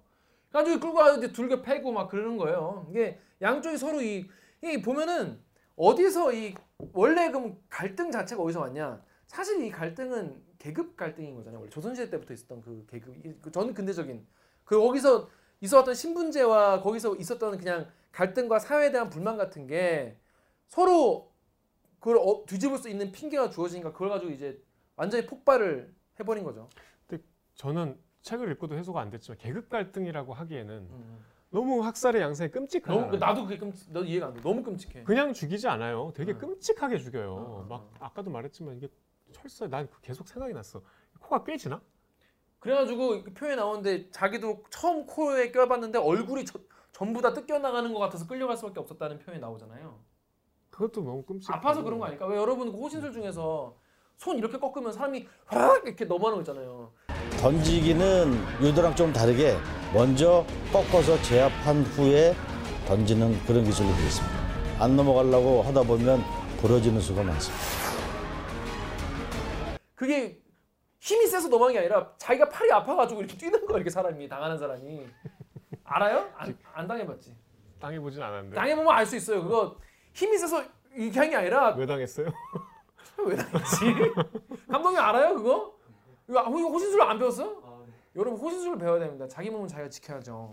근데 아무튼 이게 아파가지고 그냥 이렇게 끌려갔다는 이야기. 그리고 그리고 막그 거기까지 갈 거 있네. 여기서 끝내주라우. 하, 너무 불쌍했어. 거의 그 여기서 끝내주려 할 때까지도 거의 죽기 직전까지. 네, 계속 dur게 맞죠. 근데 이게 끔, 그 그게 아, 사람이 그런 전쟁 상황이 되면 정말 그렇게 끔찍해 지나 사실 그 뭐야 미군 같은 경우에도 그 무슨 관타나모 수용소에서 정말 인간 이하의 짓들을 벌이잖아요. 그러니까 이런 나에게 나에게 힘이 나에게 정말 총 힘이 주어졌고 이 새끼가 내 가족을 그렇게 죽였던 놈이다. 내 걸 다 뺏어왔던 놈이다 싶으면은 사람이 어디까지 아, 정말 잔인해질 수 있는가. 근데 이건 실제로 있었던 일이니까 보면서 전 정말 너무 끔찍했던 기억이 납니다. 어. 그래서 이제 여기서 결국은 뭔가 결론을 내려주는 사람이 그러니까 이제 주인공 형제는 주인공인 그 요섭 나중에 찾아가는 그 요섭은 제가 아까 1분이라서 자세히 말씀을 못 드렸는데 학살 그때는 어린애였어요. 음. 학살에 참여 안 하고 형이 나중에 요섭의 스토리 하나가 당시 전쟁의 비정함을 하나 알려주지 막판에 그 그, 그 누나들 형, 만나는 그 형은 이제 막 신나게 완장 차고 다니면서 동네 사람 다 죽이고 다니는 정말 학살의 원흉이고 음. 이 둘이서 이제 나중에 결국 피난을 내려왔겠지. 여기서 우리가 보는 게 그 서북 청년단의 역사가 여기 딱 보이잖아요. 음. 서북이 딱 그 황해도 그쪽이야. 아. 그러니까 이, 이 사람들이 결국은 다 내려와서 당시에 영락교회라고 그 한경직 목사 우리 개신교에서는 거의 성인으로 떠받드는 음. 본인이 그 일본에 신사 참배했다고 본인 입으로 얘기했는데 음. 하여튼 이 양반이 그 영락교회를 만들어서 이게 영락교회가 하- 해방 이후 최초의 최초의 대형 교회거든요. 당시에 한국 전쟁 그쯤에도 교인이 5천 명이 넘었대요. 거기가 이북에서 피난 온 사람들을 받아줬어 다. 음. 생각해봐. 내가 그냥 보찜 들고 생판 모르는 아무 연고도 없는 이 서울에 왔는데 잘 데도 없잖아. 음. 그럼 거기 다 교회에서 받아준 거야. 그 영락교회에서 모인 그 북한 사람들, 음. 북한에 대한 그, 그 공산주의, 공산당에 쫓겨온 사람들 중에 청년부, 이게 서북청년단이었어요. 음. 이 사람들이 남한에서 그 이후에 온갖 나쁜 짓 다 하잖아. 맞아요. 이게 이런 이제 원한을 갖고 쫓겨 내려온 건데, 그러니까 빨갱이라면 일을 가는 거죠. 그렇죠. 공산당이라면 일을 가는 거죠. 그러니까 이 형제도 피난을 결국 왔겠지. 그래서 그 과정에 뭐 사연을 모르겠으나 이민을 갔나 봐 미국으로. 음. 그래서 네, 주인공은 미국에서 어, 목사를 하고 있고 그 형은 장로님이라고 하는데 이 소설이 시작될 때는 형이 살아 있어요. 음. 그래서 이제 이 요섭이가 형을 찾아가서 저 고향을 가게 됐습니다. 그럼 서울 가니? 아니요, 황해도 신천이요. 음. 형님도 이제 회개하세요. 음. 그랬더니 막또막 화내잖아. 어. 그거는 우리는 사탄과의 싸움이었다. 막 이러면서 화내지만 결국 내심 죄책감을 갖고 있다는 게 드러나죠. 그렇죠. 막 귀신도 보고 음. 그러다 며칠 있다 죽어요. 음. 그래서 미국에서 형이 죽고 나서 이제 어, 방북을 하게 되는데 방북도 무슨 정부가 이렇게 해준 게 아니고 보니까 추정컨대 김영삼 정부 때 같은데 음. 이렇게 국적이 미국이니까 뭐 남한 사람처럼 북한을 가는 게 제약은 없잖아요. 그래서 이제 그 국적이 미국인 사람들 뭐 그러니까 외국으로 이제 뭐 이민 온 사람들을 북한을 방문하게 해주는 민간 뭐 회사들이 많이 있었나 봐요. 그 회사를 통해서 이제 북한을 가게 된 건데 가게 되면서 이제 막 그 학살의 참상들을 얘는 어릴 때니까 막 추억은 하지만 자세히 모르는데 자세한 얘기들은 다 귀신들이 해주는 거죠. 음. 그러니까 그 과정들이 굉장히 그 황해도에서의 복잡한 일들을 보여주는 것 같아. 근데 이 소설로서는 어땠냐? 소설로서는 어땠습니까? 재밌었습니까? 정혁 씨는? 저는 근데 이거 황석영 작가가 보나요? 유튜브 많이 보신다는데 여기까지는 안 보지 않으실까? 큰일 났네. 앞에 앞에 그냥 어, 보고 어, 에 어. 이런 거 하는구나 하고 어. 끄시기를 기도하면서 저는 그냥 그랬습니다. 죄송합니다. 아 그냥 그랬어요? 그냥, 그냥 그랬어. 이게 아니 왜 이게 왠지는 잘 모르겠지만 그 뭔가 이게 빠, 그 몰입이 안 됐는데 나는 이게, 이게 아, 그 이유를 모르겠 약간 역사책을 내가 이렇게 보는 느낌? 예, 그냥 다시 쓴 다스연 이런 거. 아, 아 이런 거라 이런 거란 표현 죄송해. 아무튼 이게 뭐랄까 내가 이 주인공 중에 한 명이 됐다는 그런 느낌이 너무 안 들고 이 중에 그 누구와도 약간 이 감정이입이 잘 안 됐었어요. 저는 보면서 아니 이렇게 막 너무 나이가 많아서 그런가. 끔찍한 일들이 막 자세하게 나오는데 몰입이 안 돼요? 예를 들어 저는 순위 삼촌 같은 경우에는 빠져들어서 슉슉슉 읽었거든요. 저그 포화 안에 있는 느낌이었는데 근데 여러분 이거 읽어 보셨죠? 읽어 보신 분들 안 읽어 분들 계죠? 이편 이편 북한 사투리가 엄청 나와요. 그렇죠. 약간 해석이 안 되는 정도로 나오죠. 근데 그 북한한테 처음에는 처음에는 그냥 신선해. 아, 그- 아 이런 이런 뭐 표현. 근데 이게 그 부분이 지나고 나서 서울 말 나오는 그러니까 표준 나오는 부분 되면 아 너무 편한 거야. 그거 쭉 읽다가 또 북한 말 나와. 그럼 아씨 북한 말. 그럼 또 막 다시 해석하면서 이뭐 나하고 죽은 내 아우는 어느 날 밤에 놈의 밭에 들어서 비료를 넣고 콩깨목을 거다 맺고 배알이 나선 사날 동안 그렁저렁 물지똥을 쌌는데 아우는 그 일로 한온 나라에 갔다. 이걸 내가 이제 약간 톤을 이렇게 상상하면서 읽어야 되는 거예요. 너무 어려웠어. 난 그래서 이게 무슨 말인지 알겠잖아 그래도. 무슨 말인지 내가 한 70, 80%밖에 이해를 못 하겠다는 그런 생각이 드니까 뭔가 그 깝깝하고 읽는 내내 약간 좀 찜찜하고 그리고 이게 왜 그렇게 읽는 거 있잖아요. 이렇게, 이렇게 읽는 거. 이렇게 이렇게 이렇게 되는 거 있잖아요. 약간. 그래서 고통스럽구나. 고통스러웠어. 이게 이렇게 이렇게 읽어야 하잖아요. 근데 이게 너무 이 사투리인 게 이- 이렇게 읽고 그냥 대충 넘어가니까 약간 뒤에 약간 안 이어지는 게 있고 너무 좀 제가 못나서 이거는 내가 못나서 북한 말을 잘 모르고 내가 잘 못 읽어서 내가 참성이 부족하고 인내심이 부족해서 황승 작가님 1등 손님 최고 짱 50편 중에 압도적 1등 근데 제가 좀 뭐- 부족해서 전 별로였다. 그냥, 전 그냥 그랬다 좀 지루했다 그리고 이게 저는 이게 딱 앞에 얘기 나오고 그뼈 꺼내고 박명선이 그 할매 그 만날 때부터 이 사람과 이- 그러니까 이, 하, 이 형이랑 뭐 다 가서 이제 뭐 학살했겠구나 학살했는데 그러니까 손님이 뭐 공산당과 기독교 그건 이제 몰랐지만은 뭐 그 현장에 가서 좀 참여한 내용이겠구만 그때 생각이 들었어요.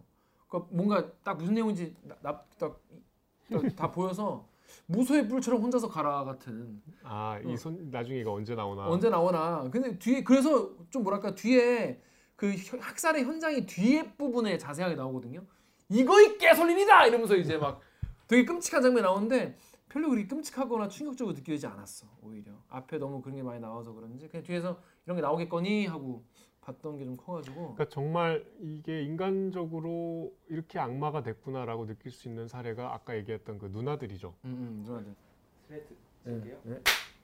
네. 그 요섭이가 당시에 어렸는데 이제 뭐 이렇게 동네 뒷산에 놀러 갔는데 바이올린 킨 누나. 그 인민군 누나들을 만나죠. 인민군 누나 두 명인데 얘- 이제 얘네들은 이제 도망 다니고 있었던 거야.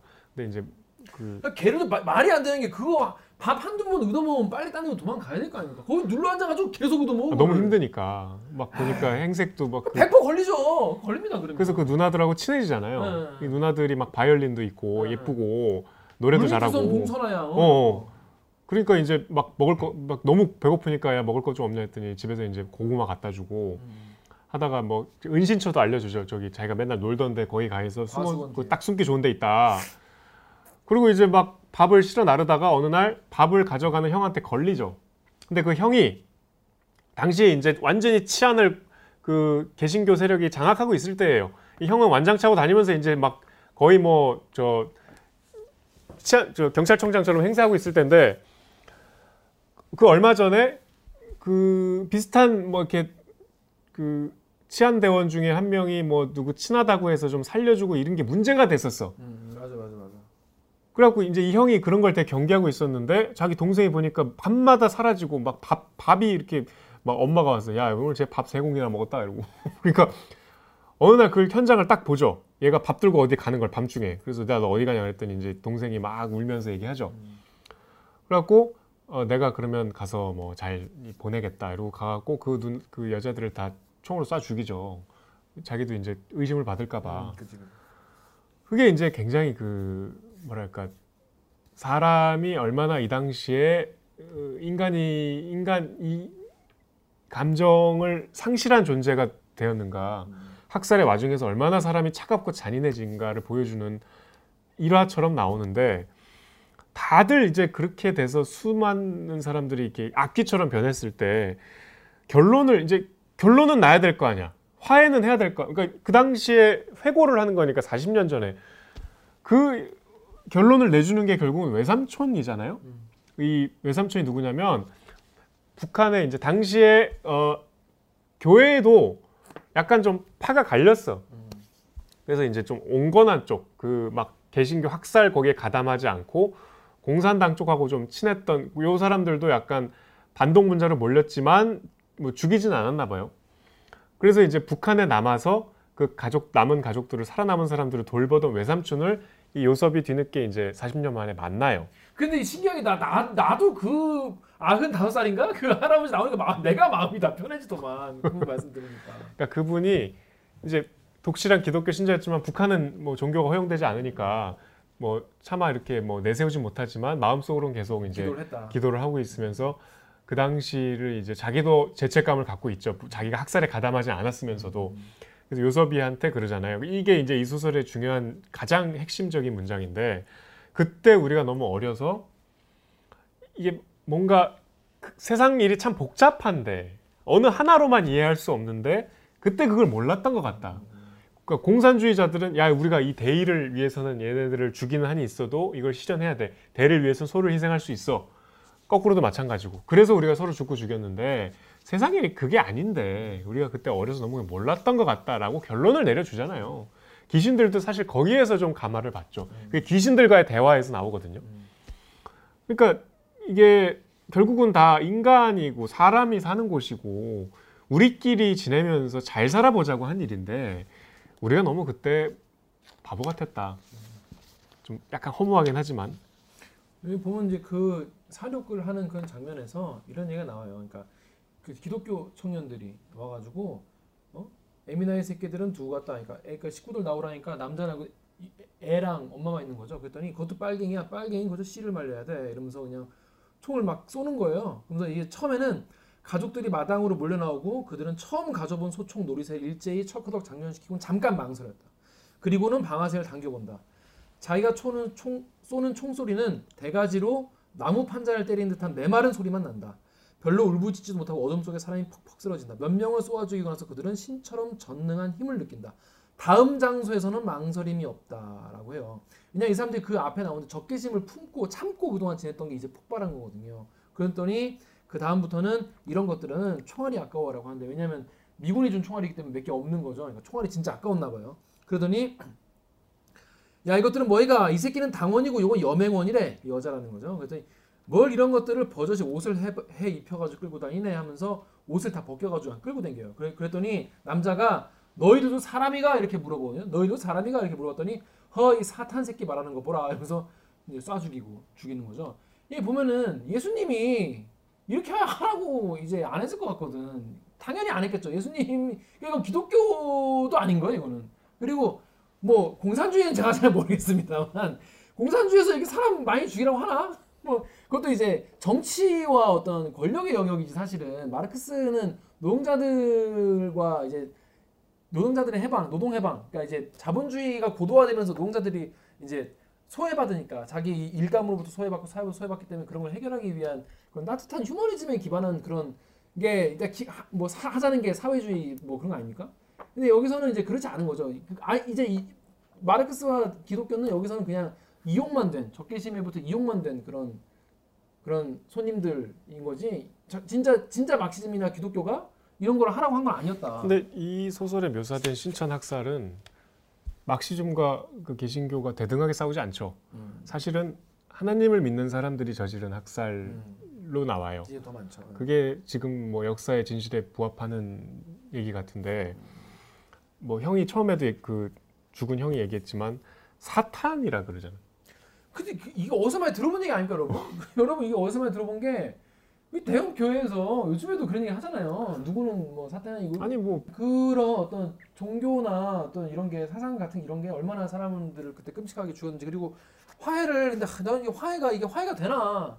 전 약간 화해는 큰 총으로 큰 총을 들고 해야 되는 거 아닌가 이런 생각 들고 하- 하는데 과연 이게 그러니까 죽어서 화- 결국 그냥 귀신이 돼서야 겨울 겨우 그냥 화해가 아니라 전 저는 화해 다들 이 화해 시킨 구신이 얘기하는데 저는 이제 그 보고 화해 그러니까 귀신들이 그냥 다 돌아가잖아요. 그 뒤로 그냥 쓸쓸하게. 뭐 어쩔 수 없잖아. 이런 거 그렇지. 이런 예. 이게 화해냐? 하지만 화해- 뭐 왜냐하면 귀신들끼리는 서로 얘기를 안 해요. 자기 얘기만 이렇게 길게 하고 이렇게 근데 또 길- 길게 몰려다녀. 어, 그 같이 다녀. 그 황상현 선생이 이제 인터뷰 때 하신 얘기인데 근대라는 시간들은 다 왜곡이 됐다고 해요. 그렇겠죠. 근대는 어. 19세기. 어. 근대가 이제 막 아시아에 특히 이식됐을 때. 그러니까 근대라는 건 서양에서 온 거잖아요 불행하게도. 근데 그게 근대가 불러온 참 학살이 많죠.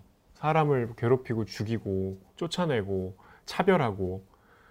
이제 그런 사건들은 이제 이미 지나간 과거고 근대를 그럼 우리가 어떻게 극복할 것인가 두 가지 방법이 있대. 기억하거나 잊어버리거나 기억과 망각의 싸움이라는 거야 그러니까 음. 사삼도 그렇잖아요. 한쪽에서는 계속 잊어라 잊어라. 야 그런 언제까지 그래. 사삼 얘기할 거냐 언제까지 세월호 얘기할 거냐 한쪽에서는 아 세월호가 딱 그렇죠. 한쪽에서는 야 이거 그래도 진실을 밝혀야 된다. 이거 진실을 규명을 하고 그 다음에 얘기하자 이렇게 하잖아요. 그랬을 때 이 기억과 망각의 싸움에서 이 손님은 기억을 택하는데 그 기억을 택하는 방식이 참 재밌게도 근대보다 한참 전에 구시라는 형식인 거예요. 그러니까 황석영 선생의 그 이유가 본인이 밝힌 이유가 기독교는 그냥 용서하라고 하잖아. 그리고 불교는 사실 기억 자체에 대한 별로 집착이 없는. 관심이 없죠 근데 굿은 일단 기억의 끝까지 간대. 야 이거를 다 밝히자. 귀신 불러와 귀신을 불러서 귀신 불러와 야 귀신이 요랬다는데 너 어떻게 된 거야? 뭐 이런 식으로 대화까지 시키고. 그래서 기억에 완전히 그 바닥까지 간 다음에 이제 상생하자. 그게 이제 굿의 형태 형식이래요. 얘기나 한번 들어보자 이런 거 아니겠습니까? 그러니까 잊어버리려면 끝까지 얘기를 다 들어본 다음에 잊어버리자 하는 거야. 그러니까 결국은 이 손님이 얘기하는 그 황해도 학살이라는 사례가 있지만 황해도 학살이 결국 한국 전쟁이잖아요. 한국 전쟁이 갖고 온 여러 가지 죽음들이 있고 그것들을 우리가 이런 식으로 극복하자는 전쟁 자체가 종족 예. 생산이었으니까요. 우리끼리 그렇게 음, 음, 막 음. 증오에 불타서 음, 음, 음. 그거를 참 그 참 재밌는 것 같아. 그거를 극복하는 형식이 우리의 전근대적인 우리가 미신으로 치부하는 굿이라는 게. 해서 하여튼 이 소설이 그게 참 독특하죠. 하지만 저는 그냥 그랬다. 그러니까 이게 읽기가 좀 불편했어요. 읽기 불편하고 뭔가 싹 빠져들기가 되게 힘들었어요. 저는 개인적으로. 정혁 기자는 재밌게 봤다면서요? 저는 너무 재밌어요. 일단 막 섬뜩하고 어. 아오이 가든 봐. 아오이 가든. 아오이 가든 하나도 섬뜩하지 않았는데 어, 갑자기 이게 막 귀신이 나와서 되게 귀신들 슬프잖아 또 어, 어. 슬픈 귀신이 제일 무서운 것 같아. 그렇죠. 죄의식을 자극하는 귀신이 제일 무섭죠. 아 근데 이게 소설이 평론가분들이 다 1등이라고 했으니까 우리가 조금 지루하다고 뭐 좀 얘기해도 사실 뭐 타격이나 가겠어요? 기스 하나 나겠습니까? 안 난다 이거예요. 우리가 이, 아, 이 손님이 쌓아올린 황정영 작가가 쌓아올린 아성에 우리가 내가 좀 편하게 말을 하자면 작가님 어떻습니까?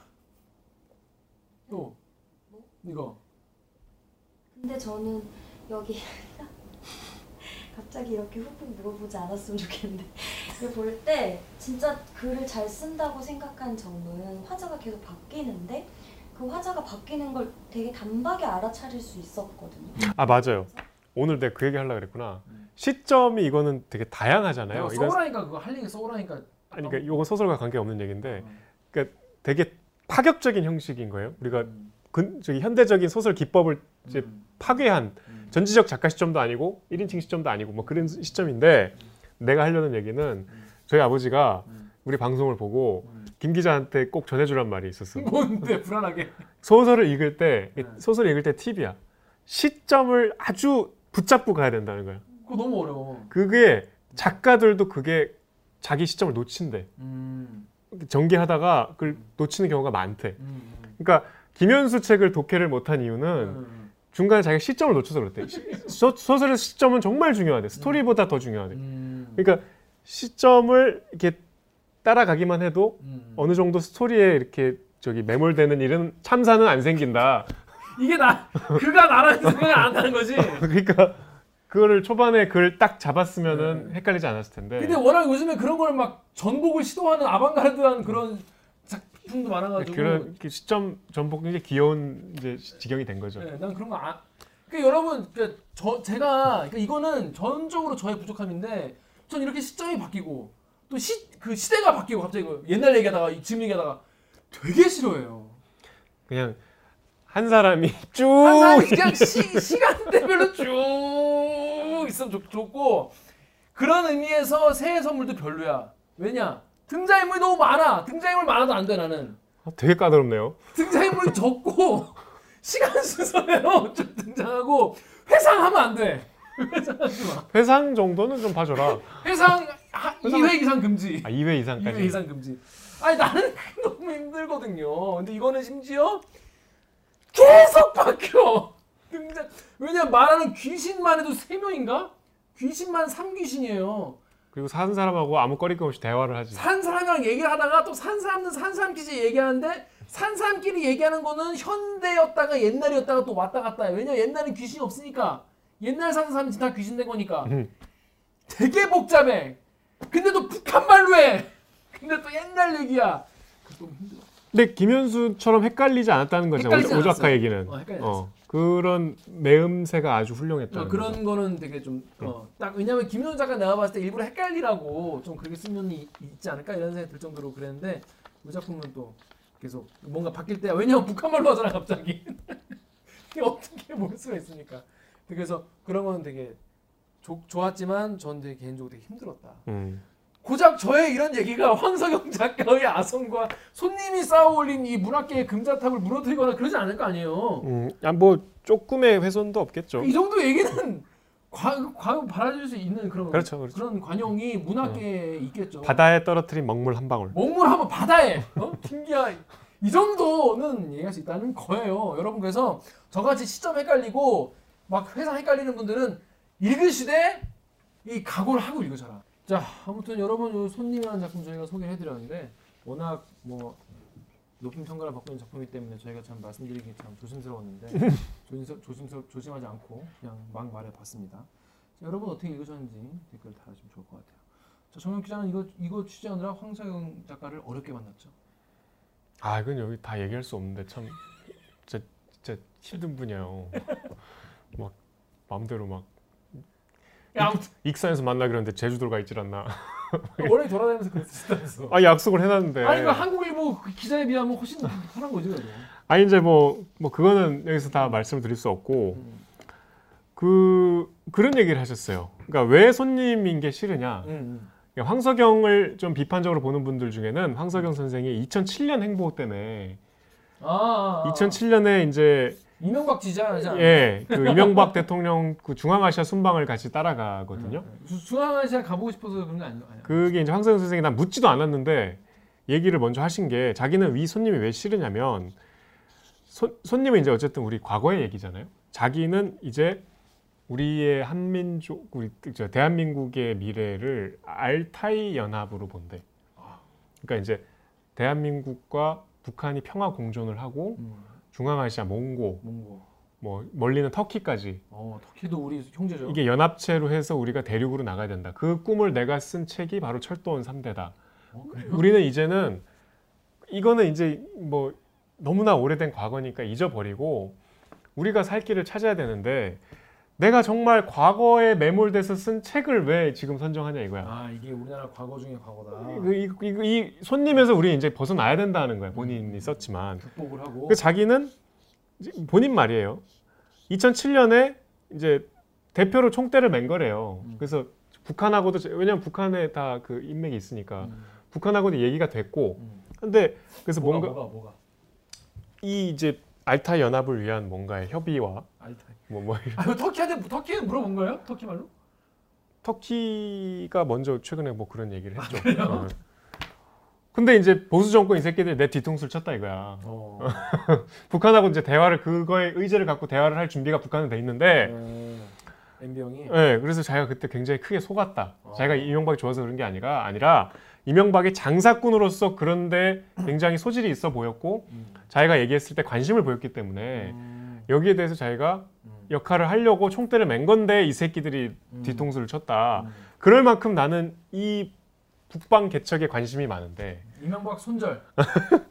이 소설은 너무나 옛날 얘기다. 음. 그래서 자기는 자기 소설 그럼 어 그런 게 나, 나 이제 보여지는 건 이제 철도원 3대라는 철도원 삼 그러니까 본인 작품 중에 자기는 하나 꼽으라면 철도원 삼대. 어 진짜요? 자기는 너무나 그걸 애정을 갖고 있고 쓰면서도 너무 즐거웠대. 어. 그래서 철도원 3대 같은 책을 앞으로 더 쓰고 싶다고. 어. 앞으로 그래서 지금 내년에 8순인데 앞으로 한 서너 편 더 쓰실 거래요. 오. 뭐 실제로 그렇게 될지 모르겠지만. 그 저 같은 경우에는 황세영 작가 아까 잠깐 얘- 얘기가 나왔죠. 오래된 정원을 봤거든요. 장길사는 좀 보다 말았어요. 등장인물이 많더라고. 그렇지 많지. 제가 그렇게- 삼국지도 보다가 많은 사람이에요. 잘하는 아닌데 삼국지 일단 세 권 넘어가면 안 된다. 그러니까 반 이상 봤어요? 아 일단 그 그 조조랑 싸우는 건 봐야 할 거 아니야. 아니 이렇게 등장인물 많은 거 싫어하는 사람이 게임은 어떻게 하냐? 게임도 제가 등장인물 많은 거 딱 싫어합니다. 롤은 안 많아요? 그래서 롤 안 합니다. 롤 좋아한다며. 롤 저번 주께 됐어요. 헤카림 아, 그런 롤 얘기 왜냐. 와우지 와우지 미안 미안. 와우 와우는 몇 없어요. 아 그래요? 어, 아니 많은데 주- 정말 외워야 될 사람은 몇 없어. 사람은 아니지 아무튼 엘프나 뭐몇 없어요. 아무튼 이 아니 그 이게 올해 장애사는 아무튼 제가 그래서 그 아버지가 나보고 그거 뭐야 그거 보라는 거요. 그 삼국지 말고 뭡니까? 열국지? 아 그 뭐야 그 초한지? 수호지 수호지 수호지. 수호 수 사람 전 사람 많은 거 딱 싫어합니다. 그래가지고 오래된 정원을 제가 봤어요. 오래된 정원을. 근데 저 대학생 때거든요. 오래된 정원을 제가 보는데 1권을 보고 너무 재밌는 거예요. 또 내가 그때 뭐, 이렇게 뭐 대학교 약간 이런 거 약간 좀 빠져있을 때 아닙니까? 2권을 봤는데 2권을 거의 다 봤어. 2권 후반부를 지하철에서 봤어. 근데 2권 마지막에 이 오래된 정원 보신 분 많이 계시죠? 뭐 당신은 기억하나요? 우리들의 오래된 음. 정원을. 지하철에서 책 보다가 이렇게 물었어요. 그만큼 오랜 정원은 제가 푹 빠져서 봤다. 그래서 황상윤 작가님 좋아합니다. 제가 뭐 괜히 뭐 예, 예, 아니고 되게 재밌게 봤는데 이거는 좀 힘들었다 그런 얘기를 들었는데 그래서 황상윤 작가는 만나보니까 좀 어떤 분이든가요? 진짜 말씀을 아. 잘, 잘하시나요? 제가 보통 이렇게 질문할 거를 이렇게 준비를 해가잖아요. 그렇죠. 기자들 그렇게 하죠. 그러면 하나를 내가 질문 1을 했잖아. 음. 그러면 이제 일단 10분이 넘어가. 어. 일을 하다가 이렇게 10분이 막 넘어가. 그러면서 내가 이제 아 이제 내 끊고 들어가야 되는데 하는데 어 3번 대답을 하네. 어.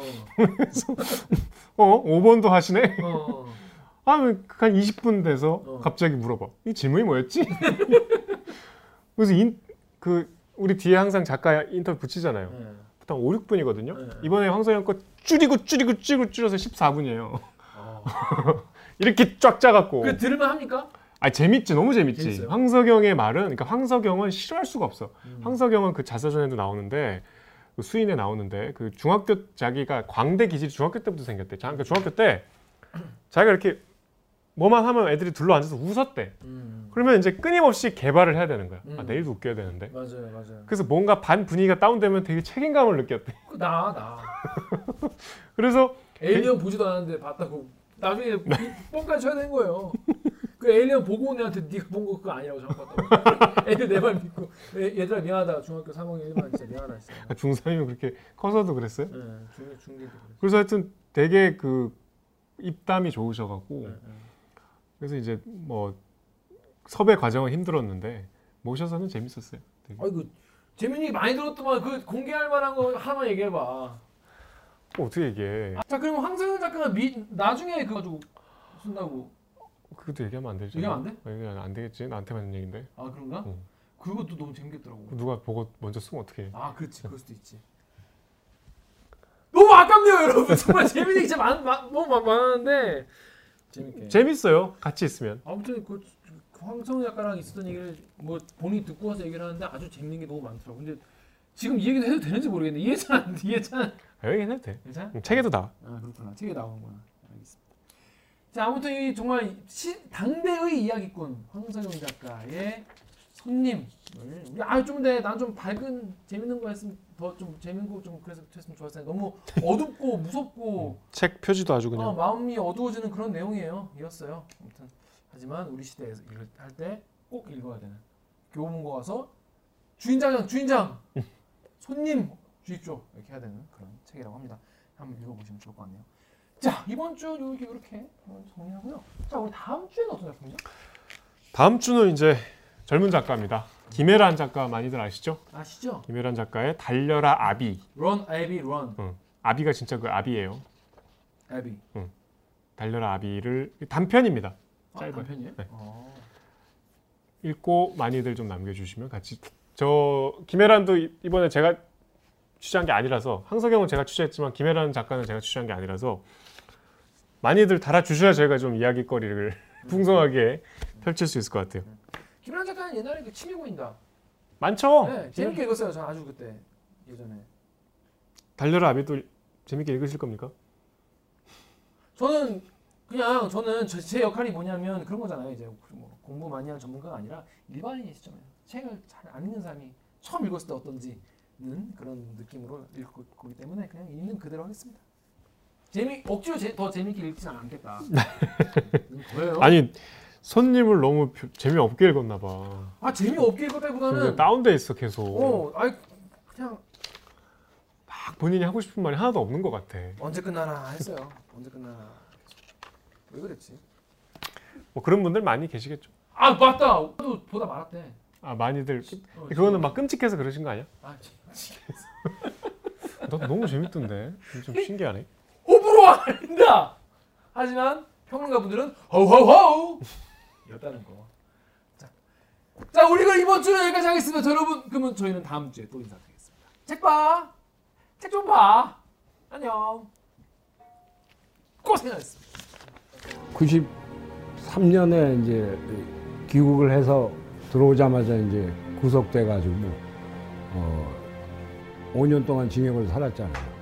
그러니까 그 사이에 그 안에서 지필권을 줬으면 진작 썼을 텐데 지필권을 안 줬으니까 그래서 이제 석방이 된 게 98년에 이제 석방이 됐고 그리고 이제 나오자마자 이걸 쓰려고 이제 에, 뭐 자료도 이렇게 갖고 있던 걸 펼쳐보고 노트도 좀 하고 이러면서 시작을 했는데 안 되더라고. 그러니까 아마 그 작가로 돌아올 준비가 안 됐었던 것 같아요. 한 15년 공백이 있었으니까. 뭐 실제로 뭐 주변에서는 농담 삼아서 황색이 이제 끝났다. 못 돌아온다. 15년 동안 아무것도 안 했으니까. 오래된 정원을 다 쓰고 나니까 아, 출판하고 뭐 어쩌고 그러고 나니까 좀 이제 준비가 되더라고 심리적으로. 그래서 어, 쓰, 쓰기 시작했는데 그게 마침 2000년이면 한국 전쟁 50주년이에요. 그래서 어, 이게 맞아 떨어져서 또 어, 그래서 그 무렵에 내게 된 거죠. 예. 그 사실 자체로도 굉장히 압도적이에요. 어, 당시에 한 6만여 명의 군민이 있었는데 절반인 3만여 명이 학살을 당했단 말이죠. 그러니까 이게 과연 가능한 일인가? 아마 제주도 4.3을 빼놓고는 그래도 제주도는 이게 광, 이게 그래도 제법 넓은 지역 아니에요. 그 일개 농촌 군이라고 그러는 거기서 절반 정도의 인구가 학살됐다 하는 게 굉장히 충격적인데 거기에 더 이제 흥미를 가지게 된 거는 관심을 갖게 된 거는 내가 이제 방문을 하고 나와서 나와서 이제 내가 우연히 신천 학살에 대해서 물어보면 다 의견이 다 엇갈리는데 일본에서 어, 말하자면 정경모 선생이 자기가 가지고 있는 자료에 의하면 이게 어, 미군이 그런 게 아니라 어, 우리끼리 그랬는데 특히 기독교인들이 그렇게 했다는 거죠. 그 굉장히 거기에 충격을 받았어요. 아 이거 우리끼리 한 짓이로구나. 이북에서 내려온 사람들은 원적이 명시돼 있어요. 이제 지금 호적 제도가 없어졌지만 원적지에 뭐라고 돼 있냐면 황해도 신천군 온정면 온천리 백산번제야. 그러니까 아버지의 고향이 신천인 셈이에요. 그 신천 근방에 250년 된 황씨 집- 집성촌이 있어요. 이제 거기 어디 없겠지 뭐. 어, 그러니까 어, 감에는 별로 없고 어, 그러나 아, 이제 내면에서 아 이게 우리 조상이 굉장히 에, 몇 대에 걸쳐서 오랫동안 살던 데다 이런 느낌은 있는 거죠. 음. 그런데 어, 그런 그 향수라든가 무슨 이산의 아픔이라든가 이런 게 들어간 게 아니고 나는 그 신천 학살이라는 팩트 자체를 놓고 어, 말하면 동아시아의 근대를 탐구했다고 그럴까? 뭐 그런 면이 있는 거죠. 아. 근데 거기에 묘사된 거나 증언이나 이런 것들은 많이 죽인 거예요. 사실은 그보다 더 끔찍한 일이 많은데 6만이 살면 말이야 저, 저게 네 집 딸인지 저게 네 집 아들인지 서로 다 알아요. 어. 근데 그런 사람들 담nom으로 서로 장 나눠 먹고 어, 서로 뭐 어, 지나가다가 보면 들밥 먹으러 하면 같이 어울려서 같이 밥 먹고 경조사가 되면 같이 가서 슬퍼하고 기뻐하고 그러던 사람들이 그 50일 동안의 짧은 기간에 서로 앞귀처럼 변해서 죽인 거야. 그러니까 이게 얼마나 끔찍해. 거기 혼자 남은 삼촌 있잖아. 아, 나는 회개하는 기독교인으로 여기 그러면서 조선노동당원으로 여기 남아있다. 그, 그, 지금도 기도하는 그 삼촌. 삼촌이 뭐라고 그래요? 어, 그때 우리가 어렸어. 어렸는데 그 사람 사는 일은 그렇게 단순하고 이렇게 그 어, 뭐 이렇게 간단하지 않다는 걸 그때 우리가 몰랐다. 어, 사람 일이라는 게 굉장히 복잡하고 여러 가지가 서로 얽히고 설켜 있는 건데 그거, 그거, 우리 무시하고 몰랐다. 어. 이제 그런 얘기를 합니다. 사람 사는 데는 오랫동안 서로 우리가 나눴던 무슨 정이라든가 덕목이라든가 습관이라든가 이런 게 있기 마련인데 그런 게다 국가라는 이름 앞에서 그게 다 그게 무시당했다는 거. 어, 그, 그게 이제 어, 굉장히 중요한 얘기인데 손님이 무속용어로 어, 천연두를 손님이라고 합니다. 말하자면 한때 유행할 때는 왕자까지 걸려서 다 죽거나 곤보가 되거나 이랬으니까. 그러니까 풍토병이 됐어. 이게 그냥 계속 내려왔단 말이에요. 굿으로 남아 있어요. 손님 굿의 형태가. 그래서 거기에 착안해서 어, 공산주의와 기독교를 손님으로 규정하면서 어, 우리가 원래 조선 사람들이 서로 담nom으로 장난하고 먹고 살던 그, 그, 그거를 다, 어, 상실시키고 잃어버리게 만든 게 말하자면, 어, 그 단기간에 들어온 그런 그 생각들, 굳어진 생각들, 관념, 뭐 이런 것들, 이런 것들이 아니냐 하는 식으로 이제 그걸 만들면서 손님이라고 규정을 하면서 그걸 황해도 진옥이 굿의 열두 마당 형식에 맞춘 거예요. 근대라는 거는 기업과 망각의 갈등이야. 예. 그리고 근대는 왜곡된 시간이에요. 근대가 왜곡되지 않은 근대가 없어. 전 세계가 다. 근대는 왜곡되고 죄를 저지르고 그거를 나중에 추스르고 반성하고 회개하고 그러면서 그걸 메꿔 나가는 과정이야. 그러니까 기업과 망각의 갈등이에요. 근데 이게 너무도 신천 학살의 경우 또는 광주 학살 또는 4.3의 경우에서도 보듯이 기업과 망각의 갈등이야. 한쪽에서는 야 잊어버려라 잊어버려라 그러고 어. 한쪽에서는 기억해야 된다 기억해야 된다 이러고 이러는 거야. 우리 무속은 뭐냐면 끝까지 기억에 끝까지 가는 거야. 그 기억하라는 거지. 그러니까 가서 죽은 놈까지도 불러내. 그래서 얘기를 들어보는 거야. 야, 그 내가 그 저 제 영혼이 실렸는데 그거 어떻게 된 거냐? 네가 쟤저 때렸다며, 너 아픔을 줬다며, 뭐 이러면서 기억이 끝까지 가. 그래서 그걸 지금 이, 이 마당, 이 굿하는 마당에다 그걸 불러내서 양자를 이렇게 갖다 놓고, 그리고 그 진실을 거기서 얘기해. 얘기하면 아 뭐 거기 다 울지. 거기 울기도 하고 뭐 이렇게 뭐 땅도 치고 뭐 이러다가 어떻게 해원이 해원을 한단 말이에요. 그 해원을 하게 되는 그 해원을 하게 되는 그 과정이 굿이란 말이에요. 근데 그 해원에서 가장 중요한 게 그 사실 진실을 서로 소통을 통해서 밝히고 그리고 이쪽이 참여를 해. 아이고 내가 잘못했네. 아유 형님 내가 잘못했어. 어, 이렇게 나와. 그러면 이쪽이 어떻게? 해? 용서하는 거예요. 그러면 해원이 되는 거야. 그러면 그 해원은 원을 푼다는 거 아니에요. 푸- 풀어.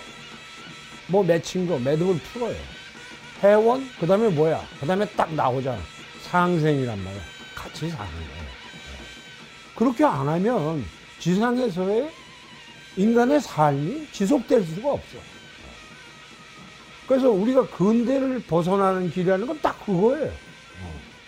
해원 상생이야. 그래서 그 신천 어, 학사를 말하자면 그것에 근대가 가진 근대가 왜곡되었다는 거 그걸 풀어야 된다는 거 그걸 넘어서야 된다는 거 그걸 넘어서야 된다는 의미에서의 해원 상생 이걸 해야 된다고 그래서 신천 대학사를 빌려온 거예요. 작가의 전지적 시점이라는 거 그런 건 난 저 별로 좋아하지 않는다. 믿지 않겠다 하는 거고 철도원 3대도 봤겠지만 어, 말하자면 종래 그 리얼리즘의 룰을 그, 그, 그 점을 제가 별로 어, 신통치 않게 생각해요. 전지적 시점이 어디 있어? 관점은 그 등장인물이나 캐릭터에 따라서 여러 가지의 다중적 관점이 있는 거예요. 그러니까 거기에 자기가 처한 입장에 따라서 각자 다른 말을 하고 있잖아 서로. 그러나 전체 큰 흐름은 우리가 알 수가 있잖아요. 그러나 그 입장을 서로 다르게 얘기하면서 밝혀지잖아요. 네. 그런 어, 서술 방식을 취한 거죠. 유교라고 하는 전쟁이 굉장히 불가해야적인 측면들이 있잖아요. 그러면 거기에서 가장 중요한 게 뭐냐면 화해의 문제죠. 근데 그 화해는 제가 볼 때 거의 불가능해요.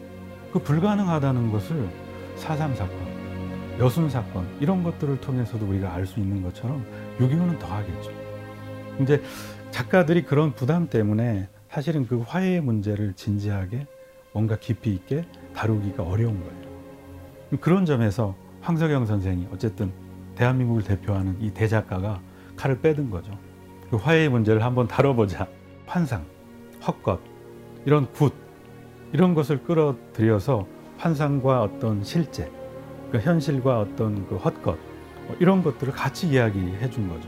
그런 점들이 사실 황석영이기 때문에 그 손님이라는 작품을 쓸 수 있었지 다른 작가들은 이 작품을 쓸 수 있었을까? 전 불가능했다라고. 너무 끔찍한 얘기를 써서 다 쓰고 나서는 한 몇 달 쉬어야 되겠더라고. 아 정말 그런 작품은 이제 다시는 안 쓸 것 같아. 그참 끔찍했어요. 쓰면서도 작가 스스로는 또 평론가하고는 생각이 조금 틀린 게 그보다는 저 자기 자전적으로 쓴 소설인 오- 오래된 정원이 나는 쓸 때 더 이렇게 감성적으로 좋았고 이건 힘들고 지겨웠고 근데 다 일장일단이 있는데 사실은 쓸 때 좀 즐거운 게 좋겠어. 예, 그런데 어, 최근에 쓴 그년에 쓴 어, 철도원 삼들 쓸 때는 정말 정말 즐겁게 썼어요. 어. 어, 얘기거리, 뭐, 아, 이거, 요, 아, 요렇게 얘기하면 재밌겠구나. 막, 이렇게, 어. 누구한테 그 재밌는 얘기 해주듯이. 어. 그래서 그 좀 그런, 그런, 그런 식으로, 그런 자세로 좀 글을 썼으면 좋겠어. 이제 만년문학이라고 이른바 그러는데, 글쎄 뭐 지금 한 10년 더 쓸 생각인데, 건강이 허락하면. 좀, 이제 좀 즐겁게 썼으면 좋겠어요. 어. 아 끔찍한 거 이제 못 쓰겠어. 내가 지금 어, 앞으로 한 세 권에서 네 권 정도는 쓸 수 있을 것 같은데 기운이 있으면 한 90까지는 써야지. 그러면 이걸 뭐라고 생각을 할까? 만년문학에서 이걸 이게 이제 만년문학인데 명실공히 만- 만년문학인데 이걸 뭐라고 생각할까? 그러다가 내가 어, 역사로부터 어, 말하자면 민초들의 일상을 이렇게 복원을 해내야 된다 하는 그, 그런 생각이 들었거든요. 민초들의 일상을 복원해내자. 그런 그런 소설을 써야겠다. 근데 그, 그 일상을 복원해내는데 역사에서 막바로 오기는 굉장히 어, 어, 말하자면 이게 힘들다 하는 생각을 했고 그 중간 지점을 이렇게 보니까 민담이라는 영역이 있어요. 그건 뭐 어, 민초들이 뭐 자기 삶을 일상을 회상절에 회상으로 얘기를 하기도 하고 어, 또뭐 그건 자기가 겪은 얘기를 부풀려서 얘기도 하고 뭐또 어, 아주 재미 재밌는 입담이 좋은 사람은 아주 재밌는 얘기거리를 만들어서 얘기도 하고 역사로 넘어가기 전에 민초들의 이야기 민담이라는 그런 어, 양식이 있구나. 그러면 내 소설을 민담 리얼리즘이다 하고 어, 스스로 이름을 짓는 건 어떤가 이런 생각이 들었어요. 그래서 절동은 3대 이후에 쓰는 작품들은 아마 아, 민담 리얼리즘으로 이렇게 불려졌으면 좋겠다 이런 생각을 하고 있죠. 동아시아의 광대 뭐 이런 얘기꾼 있잖아. 얘기꾼, 떠돌이 얘기꾼 같은 거 이런 거. 어, 그런 거를 이렇게 스스로 이렇게 생각을 하는데, 예. 그러니까 얘기꾼으로 인생을 마치, 마쳤으면 좋겠다 하는 생각이 들어요.